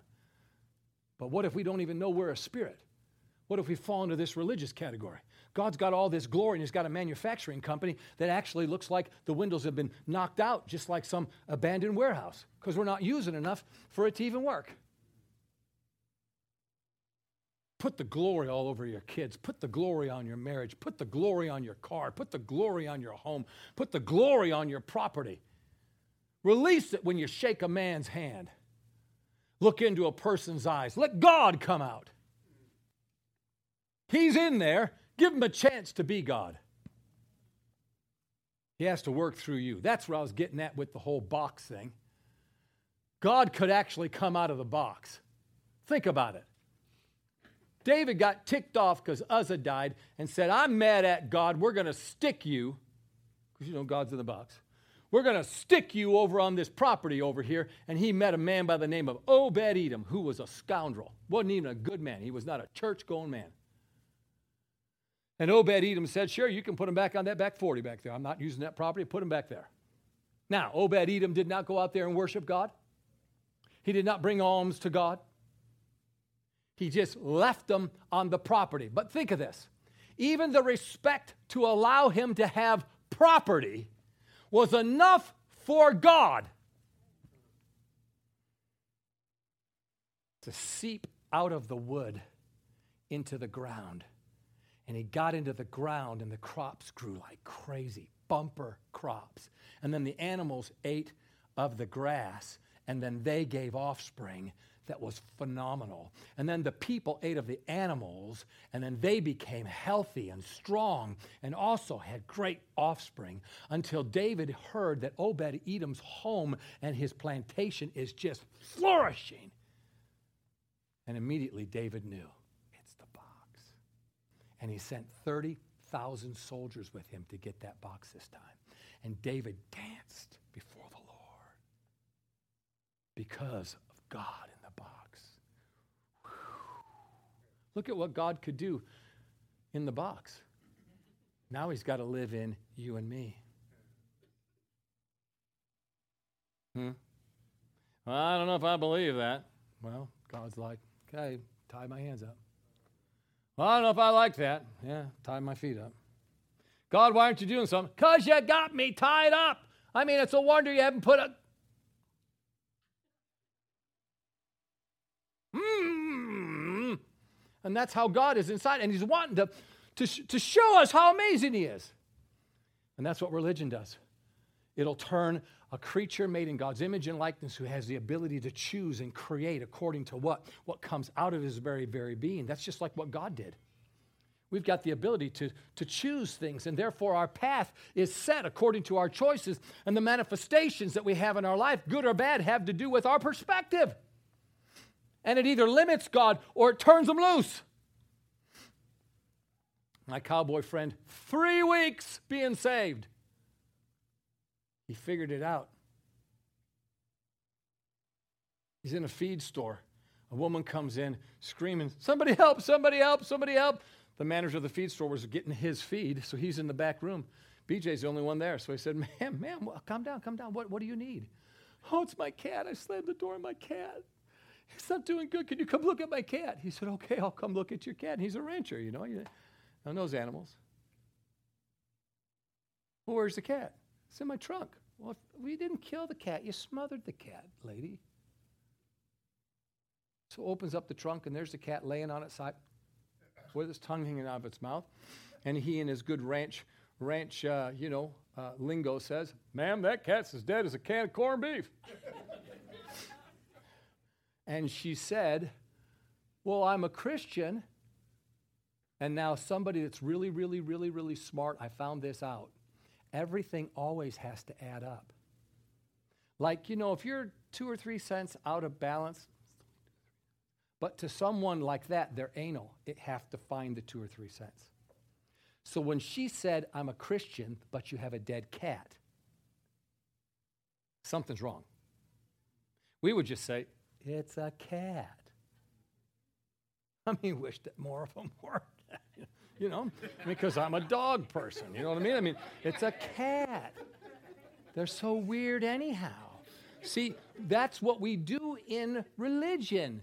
We swim in compromise until we make everything fit our narrative. It's like what's going on in the political world right now. Can we not see through all this that something's really awry and it really stinks to heaven? Brother, I think everything's just fine. Well, you're in the dark. Wake up. Vaccines are supposed to allow you to not get the problem anymore where you don't have to wear a mask. But we've got to take booster after booster, and what they're not telling you about is the 50,000 people that are on 30 and 40 years old that are just dropping dead. Two of them in the last month are friends of mine. Something's wrong. Oh, that's as far as I'll go.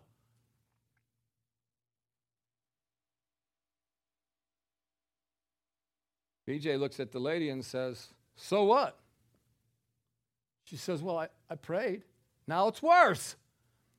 I have a relationship with God and I entreated him on, for favor according to my cat and it's still dead. Something's wrong. Because BJ figured it out right away. Can't be anything wrong with God. And he's the one that made the cat, so he probably likes it. That's a little problem there, but anyhow, he probably likes it. so he said, What'd you pray? And she got all misty and said, Well, I prayed that God have mercy on my cat. He goes, Mercy! Your cat's dead. It needs life. She said, I don't know anything about that. He said, Yeah, I know. And then he looked at her and said, No, I can't pray for that cat. She said, Why not? He said, That's the ugliest cat I've ever seen. He said, But I can pray for you. So he put his hand on her shoulder. It's his first prayer. And this is what he prayed. Three weeks being saved. See, he figured it out. It's the best prayer I've ever heard. He said, God, please, please, open her eyes just enough so she can believe just a little. Oh, I'm working on great faith. Just need a little. A little will remove a sycamore tree or a mountain cast into the sea. It's just a speck. Because what's the big part? It's God, and that never changes. If you can just get even one foot out of the way, God will have liberty. If you get both foot out of the way, wow, watch out.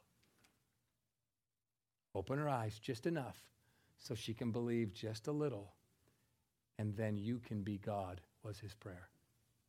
Because he knew if he could get her out of the way, God would do what he always does. And that touched her heart. She cried out, Oh God, I do believe. Meow. The cat sat up. She looked at him. She said, That's a miracle. he said, No, ma'am, that's not a miracle. Oh, yes, it is. That's a miracle. He said, No, ma'am, that's not a miracle. And she said, Well, if it's not, then what is a miracle? And he said, Well, the miracle is that you, you being a Christian all these years, you finally today believed God. Well, three days later, she called him up, hysterical. You're not going to believe it. You're not going to believe it. Calm down, calm down. What happened? She said, I took my cat to the vet. And my cat scanned the vet. It was a cat scan. Didn't you like that any better than that? She says people don't like my jokes.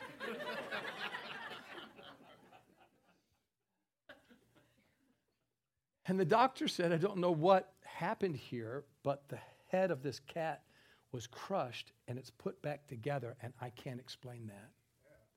He scanned the rest of the cat, and big old saucer tears dropped out of his, off his cheeks. And she said, Doc, what's wrong? He said, I spayed this cat. All the female organs are back in. Your cat can have kittens. And BJ said, No, no, no, no, no, no. I'll give you the money to get it spayed again. We don't need any more ugly cats in Tulsa.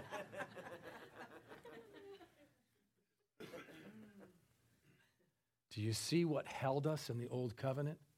The law. What happens when you have a relationship with God? Grace. Come on, stay with me for just a couple more moments. We'll be done. Okay? I'm looking at my clock, and it says we need to be done, but I don't always pay attention to that. It says, We have escaped by death from that which held us prisoners, and hence we are indeed enthralled still. The word enthralled means spellbound. The word spellbound means having your attention fixated as though by a spell, fascinated, hypnotized, mesmerized, transfixed, enchanted. So, what was enchanting us, causing us to be transfixed, hypnotized? The law. If you wake up on any day thinking, I'm going to do better today and I'm going to work hard not to do bad, you are in the law. Today's going to be a better day. Why? Because I'm going to work, you're in the law. Today's going to be an amazing day. Why? Because I'm hanging out with Jesus. That's grace. Grace lets you touch the mountain. The law has you working with the idea that you'll never touch the mountain. Notice what it says. I touched this and it made it huge.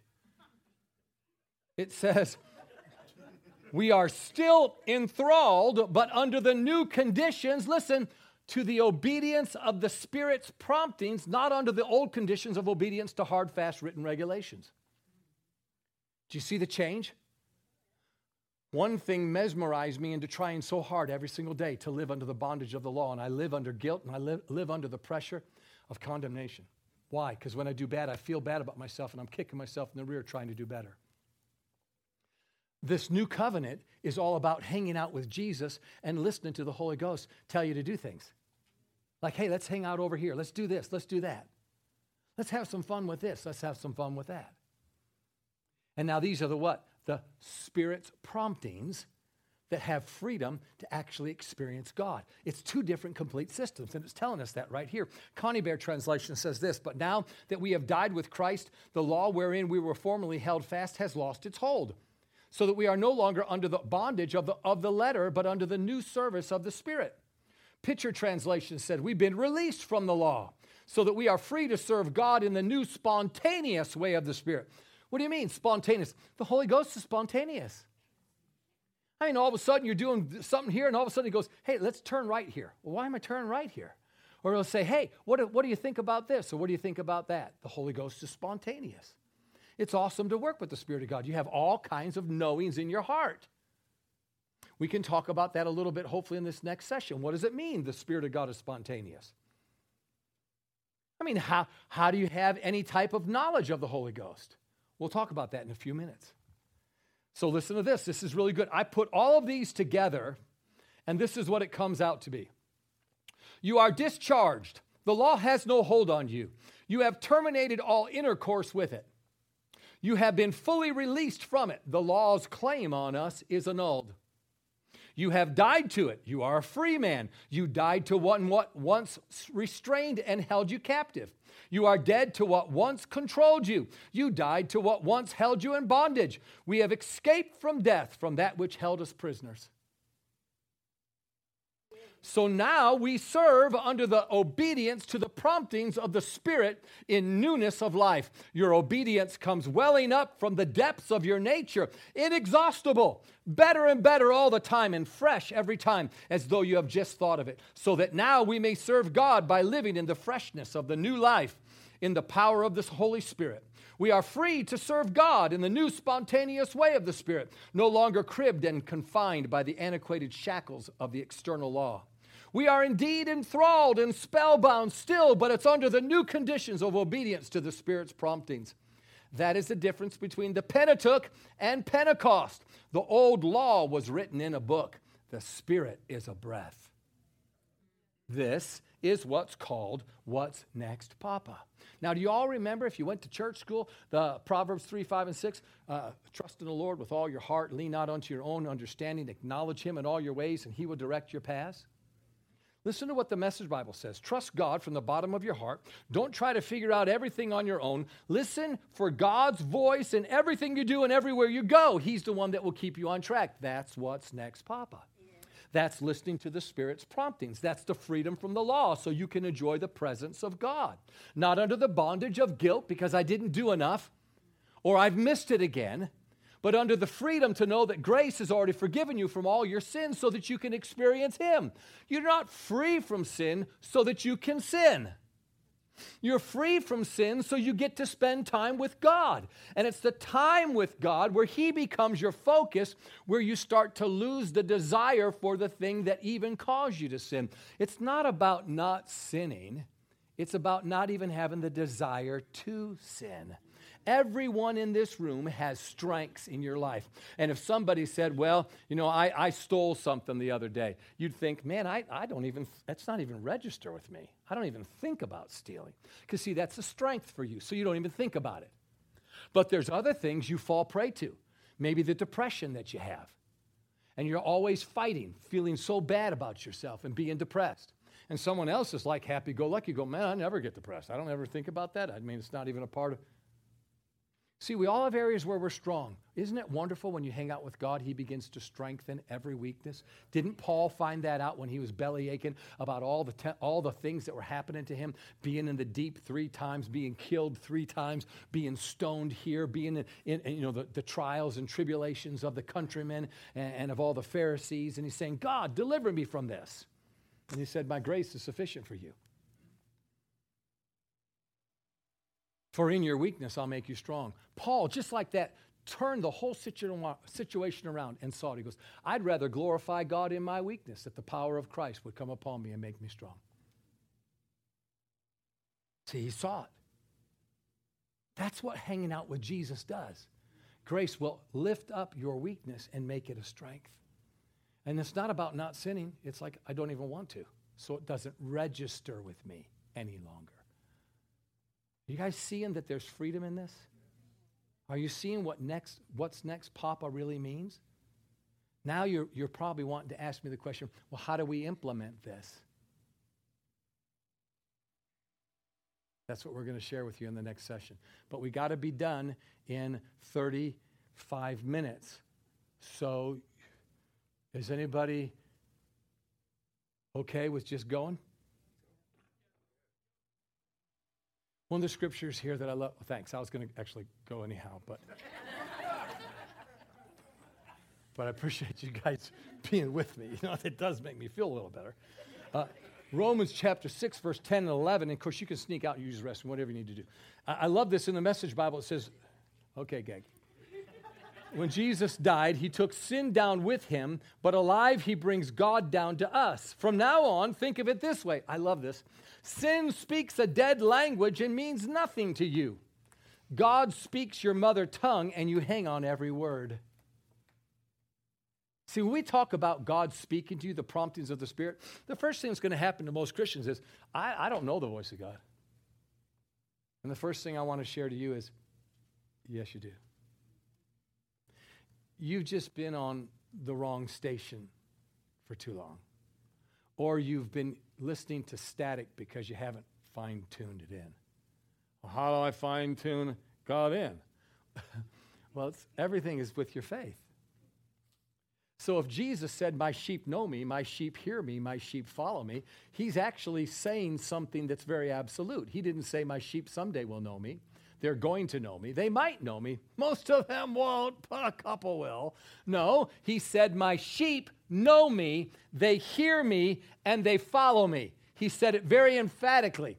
So, what is he doing? He's giving you a rope to hold on to. What is that rope? I know him. I hear him. I see him.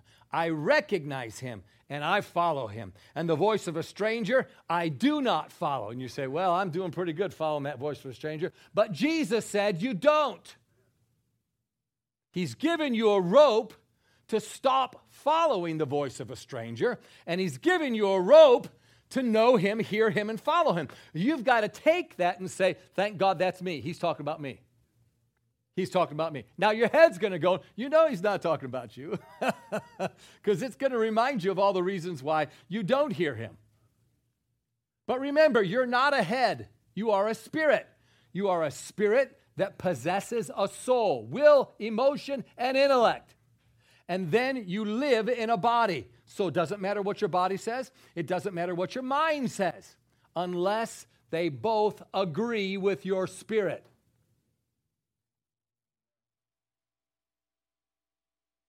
Healing would be very easy if it weren't for the body.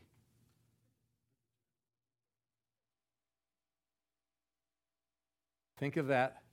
What do you mean? Your spirit man's perfect, completely healed. Perfect in every way. But then you got this body that's trying to tell you there's a pain over here and the doctor said it's cancer. I can't use a urinal like I used to. It takes me 20 minutes. So there must be some enlargement there. And of course, your mind goes, That's right. You took 20 minutes. Well, how can I say that I'm healed? Until I'm healed. We, we're not living out of this world, we're just living in this world. I'm in this world, but I'm living out of heaven. So my allegiance is to my Savior. And if He said I'm healed, then I need to take that thought and that reality that is in that world, embrace it so that it actually shows up in this world. Well, how's it going to do that? Because you touch two worlds at the same time, folks. Your physical body is touching this earthly world, but your spirit man is touching the heavenly world. And when you embrace something out of your heart, then it's going to change your body. How do you know? Come on, think about this. Jesus' body was mutilated. The scriptures say he didn't even look human once sin got a hold of him. Remember in the Mount Transfiguration, it says his face was altered. It means beautified. We all look better in the glory. Right? Well, then what would you look like if you not only had one sin, but the whole entire world's sin? You would literally become deformed as though you were not, even, not even human. It wasn't just that chunks of flesh were hanging all over me, it was a bloody mess. Sin was all over him. But the moment life came into him in hell and he came alive as the Son of God, and he went up and got into his body, the moment he got into his body, all that light and that glory, snap your finger, every laceration was completely healed. There was no blood. He didn't look scary. Come on, think, think if he looked like Freddy Krueger and he's walking in the garden. And, and Mary saw him and goes, Ah! She didn't say ah, she thought he was a gardener. Why? Because he had perfect form, perfect face. What did that? It's the glory that came inside. Come on, think about this. Does not a Reese's peanut butter cup in a wrapper make the wrapper smell like a Reese's peanut butter cup? Have you ever smelled it and it smelled like an almond joy and yet you have a Reese's peanut butter cup in there? No because the candy bar always influences the wrapper. And when God comes to live in your candy bar, which is your spirit, it'll get off on your wrapper. I'm in Ocala, Florida. There's a lady there in a wheelchair, a dear old lady, and I looked at her and I said, Well, Mama, I said, now get up and walk out of that chair. Jesus heals you. And she looked right back and she said, Well, I can't do that. And I walked a little closer and I said, But I said, You can't. And she leaned toward me. She said, But I said, I can't. I said, I said, You can. And she leaned. She said, But I said, I can't. Three times. And now I'm ticked because she's ruining my healing line. So I stepped back and I said, Where's Jesus in all this? And she says, Sonny, that's a really good question. I said, Well, I know the problem. You're not even born again. I said, Now give me your hands. You're going to accept Christ. She couldn't leave. I had a captive audience. Give me your hands, I said. She put her hand. Now say this after me, and if you believe it in your heart. Just simple little prayer. Jesus, I believe you to be the Son of God. You died for me, you rose again for me. I receive this work that you did for me as my Lord and my Savior. I said, You believe it? She said, Yes, I do. I stood back and I said, Now, Mama, get up. She jumped out of that chair. She started twirling all over the place. The crowd went absolutely nuts. Why? Because the moment Jesus jumped inside of her spirit, he got in her body too. Wow. Wow. This is awesome, isn't it good? What's inside your body right now? God, if you're saved. God is inside of your body. Is God darkness or is he light? He's light. What will he do to the darkness? He dispels all darkness. Why? Darkness is not powerful. Look it up in Webster's translation. It'll say darkness is due to a want of light. In other words, darkness is absence of light. Darkness isn't power that moves light away, it's light that expels the darkness. What's inside of you? Light right now. What's inside of your bones? Light right now. What's inside of your muscles? Light. Glory. What's inside of your vital organs? Healing and health.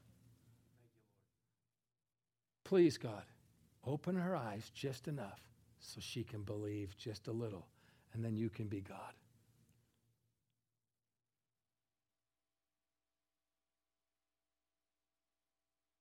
Yeah, that's awesome, isn't it? Come on, just a few more moments here. This is really, really good. Let me go down here and just show you something. All right, real quickly, Romans chapter 1. We're going to start this transition here of you being able to put two and two together for this to become real in your life. Romans chapter 1. And it says in verse 18, the Passion Translation For God in heaven unveils his holy anger, breaking forth against every form of sin, both toward ungodliness that lives in hearts and evil actions. For the wickedness of humanity deliberately smothers the truth and keeps people from acknowledging the truth about God. Did you hear that? The wickedness of humanity deliberately smothers the truth. Truth means reality. The wickedness of man will smother heaven's reality to present a false narrative and false reality and keeps people from acknowledging reality from God. So, what do we need to be doing? We need to have our eyes open to what's really real and then acknowledge what is of God that begins to cause what? The relationship to take off and grow because the wickedness of humanity wants to smother this. And the saddest thing about it is most churches smother this. Do they do it intentionally? Of course not. But they preach the law, which nullifies the grace of God. It does what? It cancels out God's grace. If you were saved by grace, don't you think you need that stuff to live by? Don't you think you need that influence, that ability, that favor to be able to continue to live out your Christian walk? Or is the whole goal just knowing that I'm saved because I'm going to go to heaven someday? No, God didn't get us saved so we could all just go to heaven. God saved us so that we would be a people who would have a relationship and a connection to Him, both here and there. Hmm. It goes on to say, in reality, the truth of God is known instinctively. Come on, use your head right here. Think with me. Instinctively. Where? That's the, that's the piano player that learned by ear. Something on the inside is a spark is in every human. And if we divert your attention from the spark within, you can get messed up out here for days. We want to keep you aware of what's in your heart. He's embedded this knowledge inside of every human heart. Opposition to truth cannot be excused on the basis of ignorance. Well, I just didn't know that about God. Sorry, there's no excuse. Why? Why would you say that? Because from the creation of the world, the invisible qualities of God's nature have been made visible such as his external power and transcendence. He has made his wonderful attributes easily perceived, for seeing the visible makes us understand the invisible. So then, this leaves everyone without excuse. What is he saying? All you got to do is just look at all that God has made. Now, this we got another telescope that cost how many billions or something? You know, multiple billions that took pictures well beyond where we've been able to see with the Hubble. Isn't that right? It was a Hubble telegraph, uh, uh, telescope. Now we can see way beyond. And we're seeing more of what is just absolutely mind boggling. And God holds it all in the palm of his hand. And you look at that and you say, wow, did that just somehow just go, I dream a genie and she blinked it? Or bewitched and she wiggled her nose and made it come to pass? Was it just a big bang? And if it was a bang, was there somebody that made it go bang?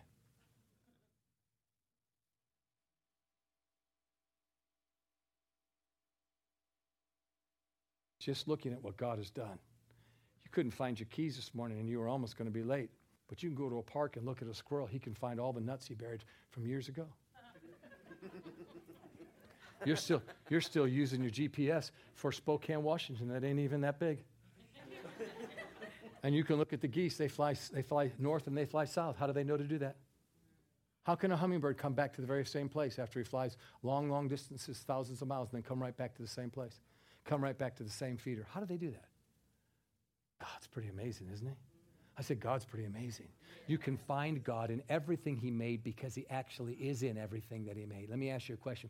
Anybody here ever go to Times Square, New York City?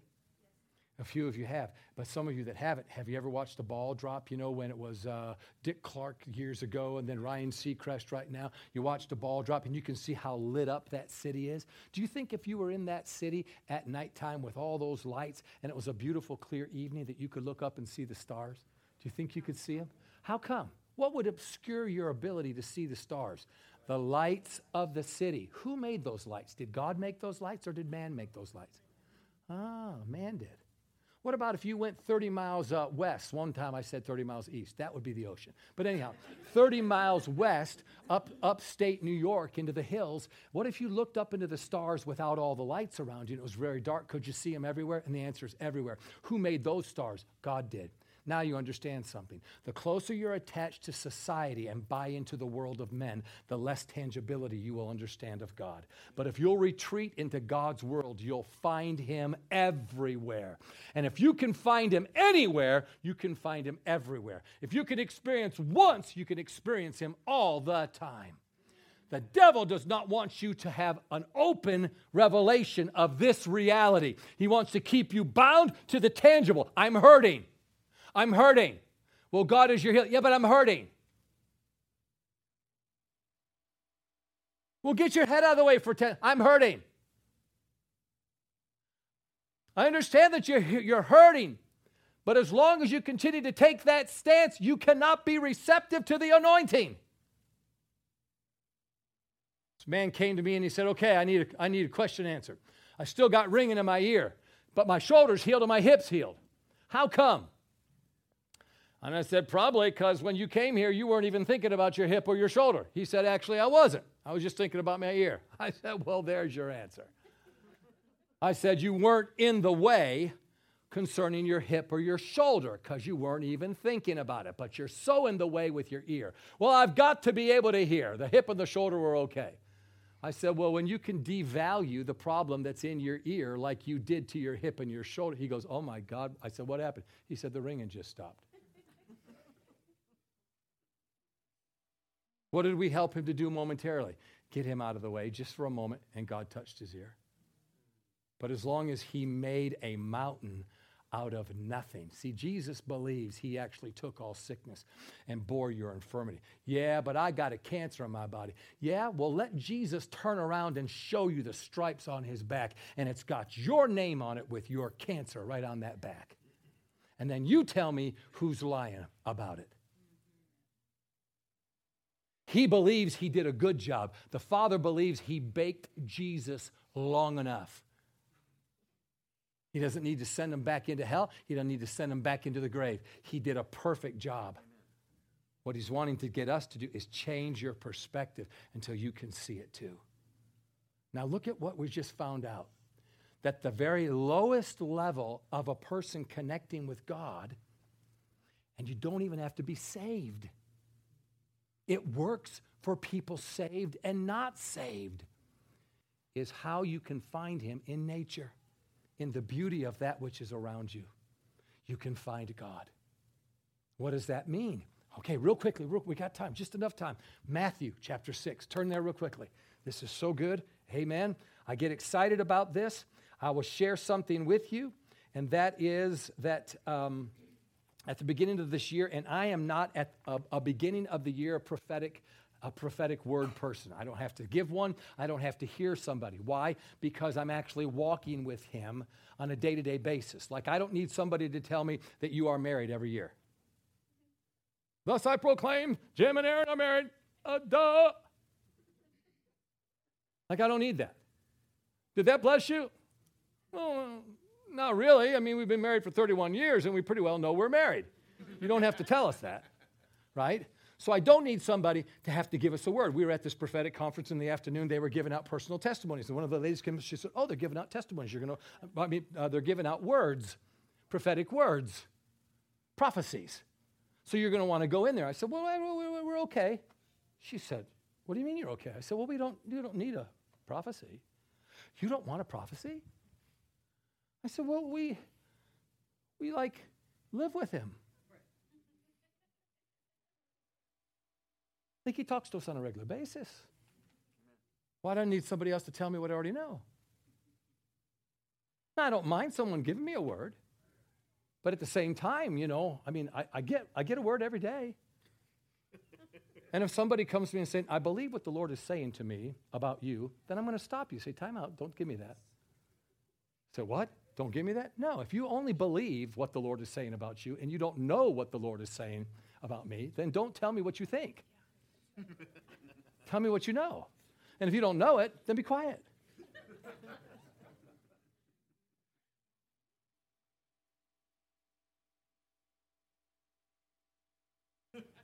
I'm going to count how many people that are here and see if you're here tomorrow morning.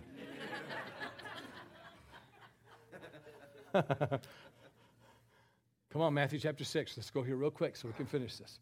I love this. It's a message Bible. You say do a lot in the message Bible. Someone chastised me for that. The message Bible is not the Bible. It's the King James version. I said, "Did you even hear yourself?" They're like, "What?"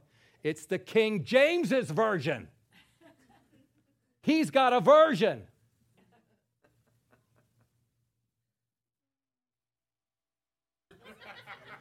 That didn't go over real well. But listen, what you don't know that's true history. Constantine, when he got everybody to come into what he quoted as his church, turned the tables and made it all about this orthodoxy stuff. It became more of a theology place or doctrinal place than it was a place to find God. And they redefined the roles the moment the people came in because the people were used to finding God themselves and having words from the Lord and experiencing the Lord and sharing among each other. Let everyone have a psalm, a hymn, a spiritual song, making melody to the Lord. See, that they didn't want that. They wanted it controlled by just those that were the, the, the controllers, you know, the ones that were designated. And so this is what they said The roles now are everything comes from the platform, from those behind the lector or whatever, you know, everybody, everything comes here. And the people now, your sole responsibility is to say, Amen. Really? That was what they said. Your sole responsibility is to say, Amen. Come on, everybody, say amen. amen. See, we're still doing it.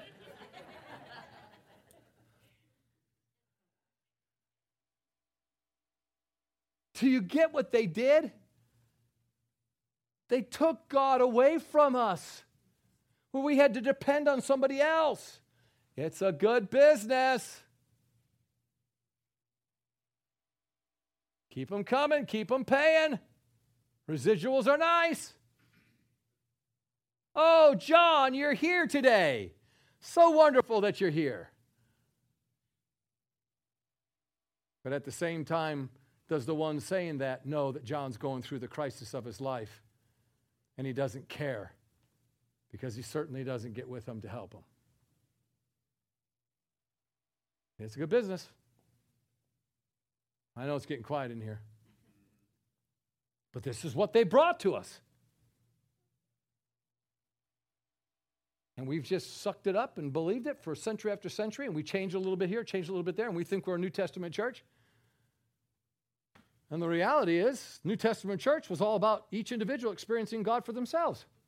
What's next, Papa? Like if you were doing what's next, Papa, all day long, wouldn't you have testimonies? Yeah. All right, real quickly, I got time for this. How many have been saved for over 50 years? Wow, you got a lot of people that have saved a long time. How many have been saved 55 years or more?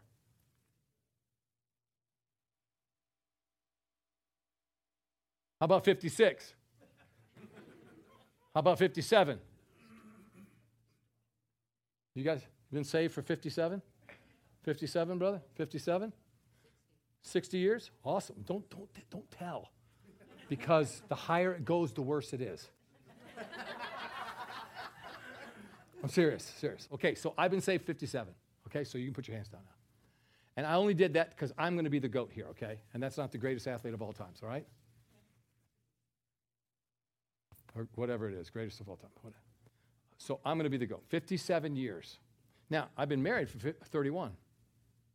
In 31 years of marriage, I have story after story after story after story after story after story after story after story. I could even go to just a little bit of time we've been together, even today, and go story after story after story after story, because every bit of interaction that we have with each other is another story.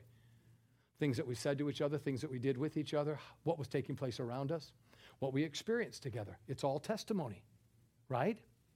And I could stand here till the sun comes up in the morning for weeks and tell you stories about Erin and I. Because there's tangibility, time, which produces shared experiences. Notice that's what constitutes a connection with anyone tangibility, time, and shared experiences.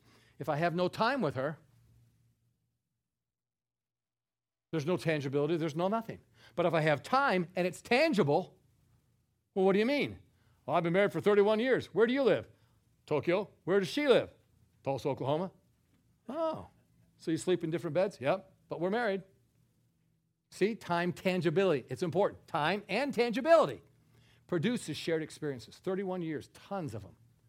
Now I'm going to ask myself the question, and it's not a good answer. Do I have as many or even close to? 57 years with God, with Jesus? Could I stand here day after day after day and not exhaust them all? Or would I exhaust them after one day and have to revert to Scripture to try to cover my rear?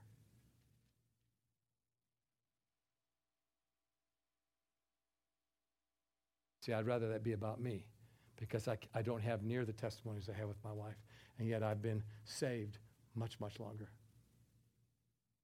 Well, brother, I didn't know it was about testimony. And what's a relationship? That goes back to what's Christianity? Just showing up at church 10:30 in the morning, feeling real good that I made it. I'm not trying to get in your kitchen, even though I am a little bit. I'm trying to open up for you the idea that we can experience Him all the time. And the number one area where you can experience Him is how you relate to the world that's around you, nature.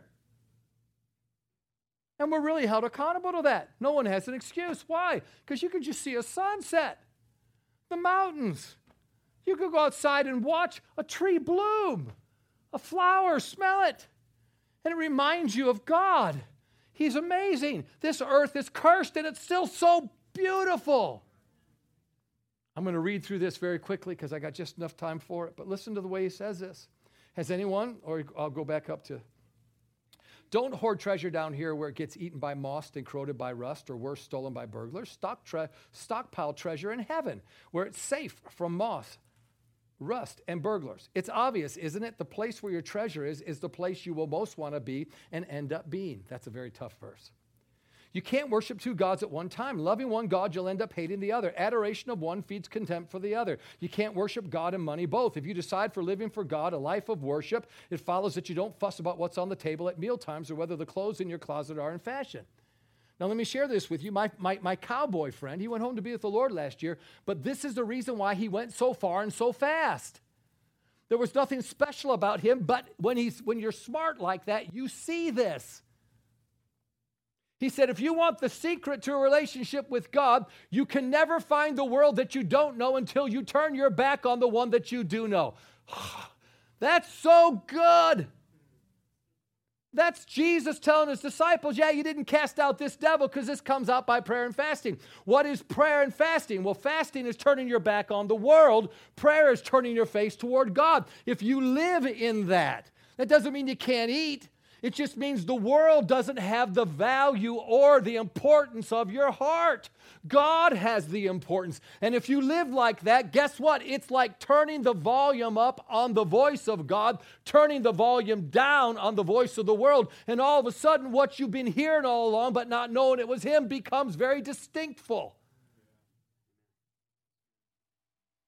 Because if you're not feeling Him, it doesn't mean you're not feeling. Just poke the person next to you. You're feeling something. You've just got used to feeling the wrong thing. If you're not hearing him, it doesn't mean he's not speaking. Come on, have you ever been watching a ball game and the wife speaks to you from, from the kitchen and it sounds like Charlie Brown with wah, wah, wah, wah, wah, wah, wah? Why? Because you're focused on what you're hearing. And she said, Did you hear me? And it's like, Well, not, no, no. I heard noise. And so now, you, you know, I'm trying better to be better and better at that, where one ear, I can give her one ear. I'm watching something and I hear a noise back there, and that one ear goes, Did you say something, hon? And there's times she'll say, No, I didn't say anything to you. I know, okay. But there's other times, Did you say something? Yes. And I'm so glad that I at least gave her one ear where I'm paying attention to a sound that's important. Because after having a conversation like, you know, you'd never listen to me. You know, you feel like you're in the doghouse, so you don't want to have that conversation again because you do want to respect her. So then you're trying to, you do hear her, just you're not paying attention to her. Oh, really, guys? You look like I've, I don't know a world of what you're talking about. Like,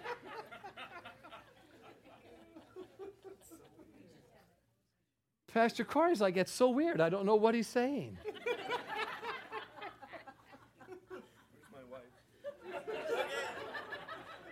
she is not helping you. Let me tell you that right now. Come on, real quickly, I'll finish this right in time. It says, There is far more to your life than the food you put in your stomach, more than the outer appearance and the clothes you hang on your body. And then guess what he tells you to do something? He tells you, I- will show you how this works.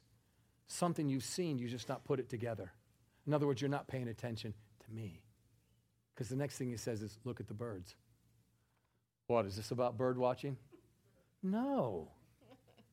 It's not about bird watching. It's about paying attention to the fact that there are God's signs and experiences every single day in the hundreds and thousands that we're missing. And we think it's just happenstance or you had a lucky day or it was a little bit better, not giving God the credit for His grace working in your life. And if you don't acknowledge Him, then you won't draw together in the awareness of Him in a greater degree. Every acknowledgement to God, God, that was you. Thank you so much for helping me in that, brings you together to another experience. Listen, God is not the God who created hide and go seek. If He is, there's places beyond where this telescope is showing us where God could hide, and you'll never find Him. Is it God's prerogative for you to never find Him? No. God created show and tell, and He's the first one that shows up so that you can say, wow, that's amazing. And if you like it, then he's going to show you more. That's what happened with Nathanael. Jesus says, Well, there's an Israelite in whom's no guile. And he says, Well, how do you know me? And he says, Well, I saw you while you're under the fig tree. And Nathanael knew there was no one there. So immediately his eyes are beating. He says, My Lord and my God. And the moment he acknowledged Jesus, Jesus said, That's right, boy, don't you forget it. And he puffed up his chest. No. He said, Do you like that? And it's like, Yes. Would you like to see more? Of course. He said, If you'll hang out with me, you'll see angels ascending and descending upon the Son of Man. In other words, one acknowledgement drew God into showing him more so he could acknowledge him again and show him more, knowledge of him again until God became so real in that person's life that you could feel him, taste him, touch him. Oh, taste and see that the Lord is good and his mercy endures forever. On, this is so good. I got a little story to tell you in just a moment. So all of a sudden, birds. Look at the birds, free and unfettered, not tied down to a job description, careless in the care of God. Listen to what he says. And you count far more to him than birds. He's trying to help you to see you can connect with God by looking at the things that are around you. And if you can connect with him on any help, come on, help me with this. We're almost done. On any level, if you can connect with him, you can connect with him on every level.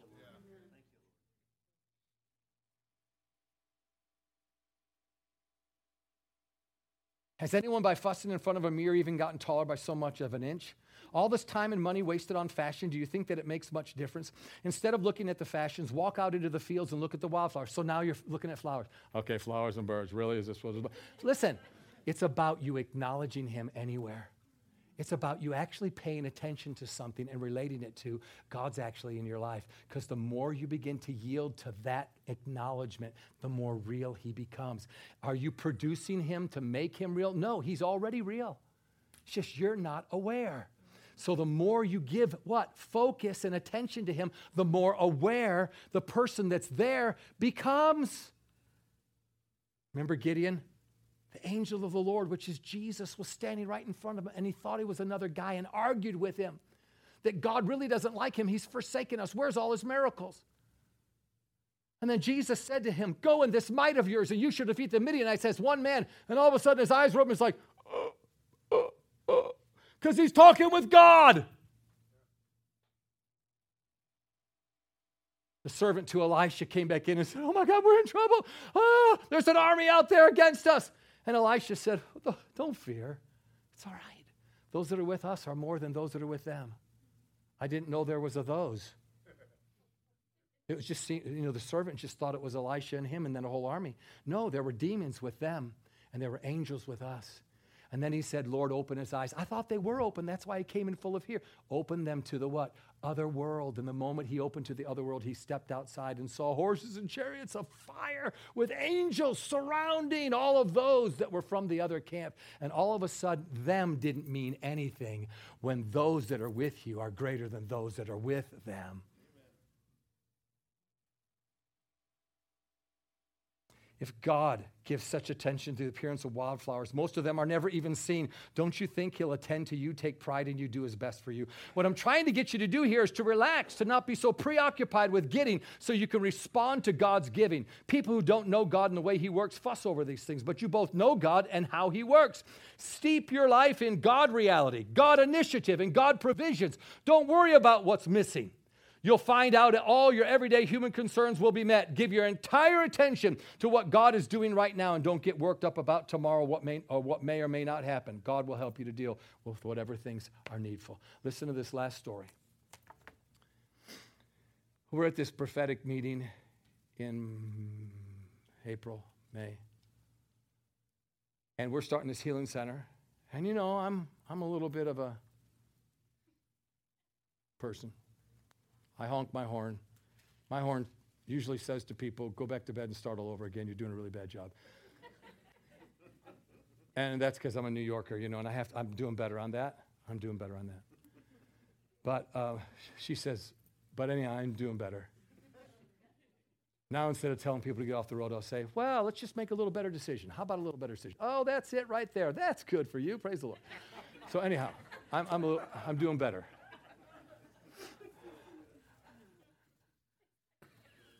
But I'm really hard on myself.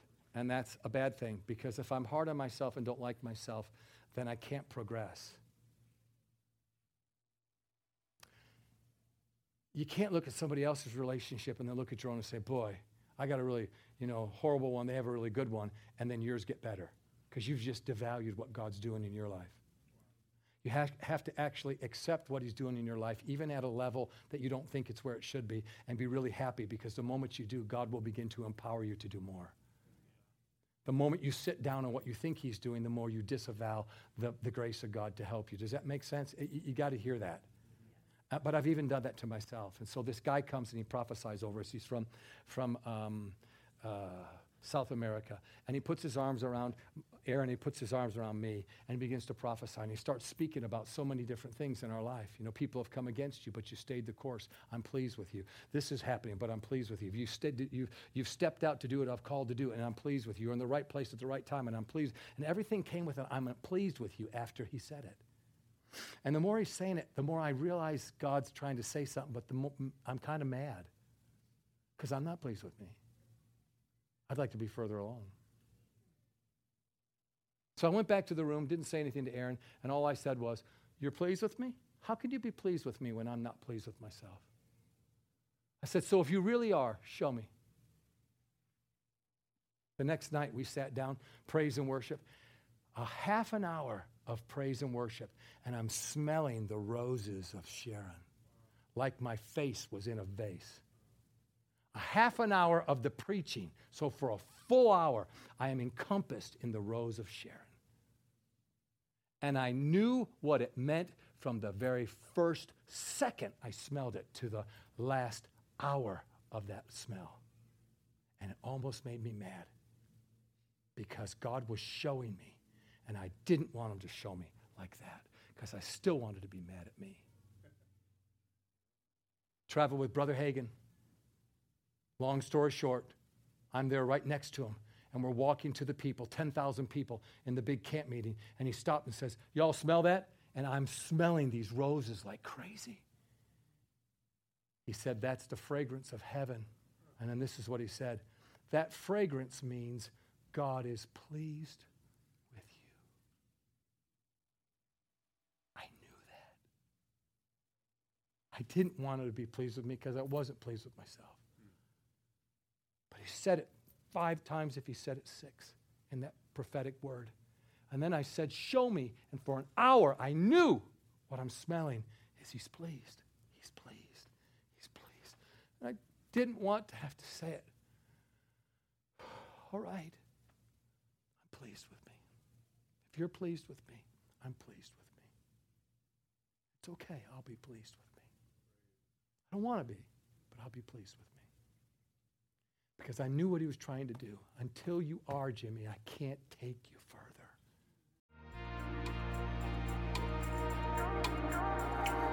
Thank you for joining us today. If you made a decision to follow Jesus, we want to chat with you and help you in your walk with God. We invite you to connect with us at wcspokane.com slash connect, and someone from our team will be in touch with you. You can also hit the subscribe button so you don't miss any new content in the future. Thanks again for joining us, and remember, Jesus is coming soon.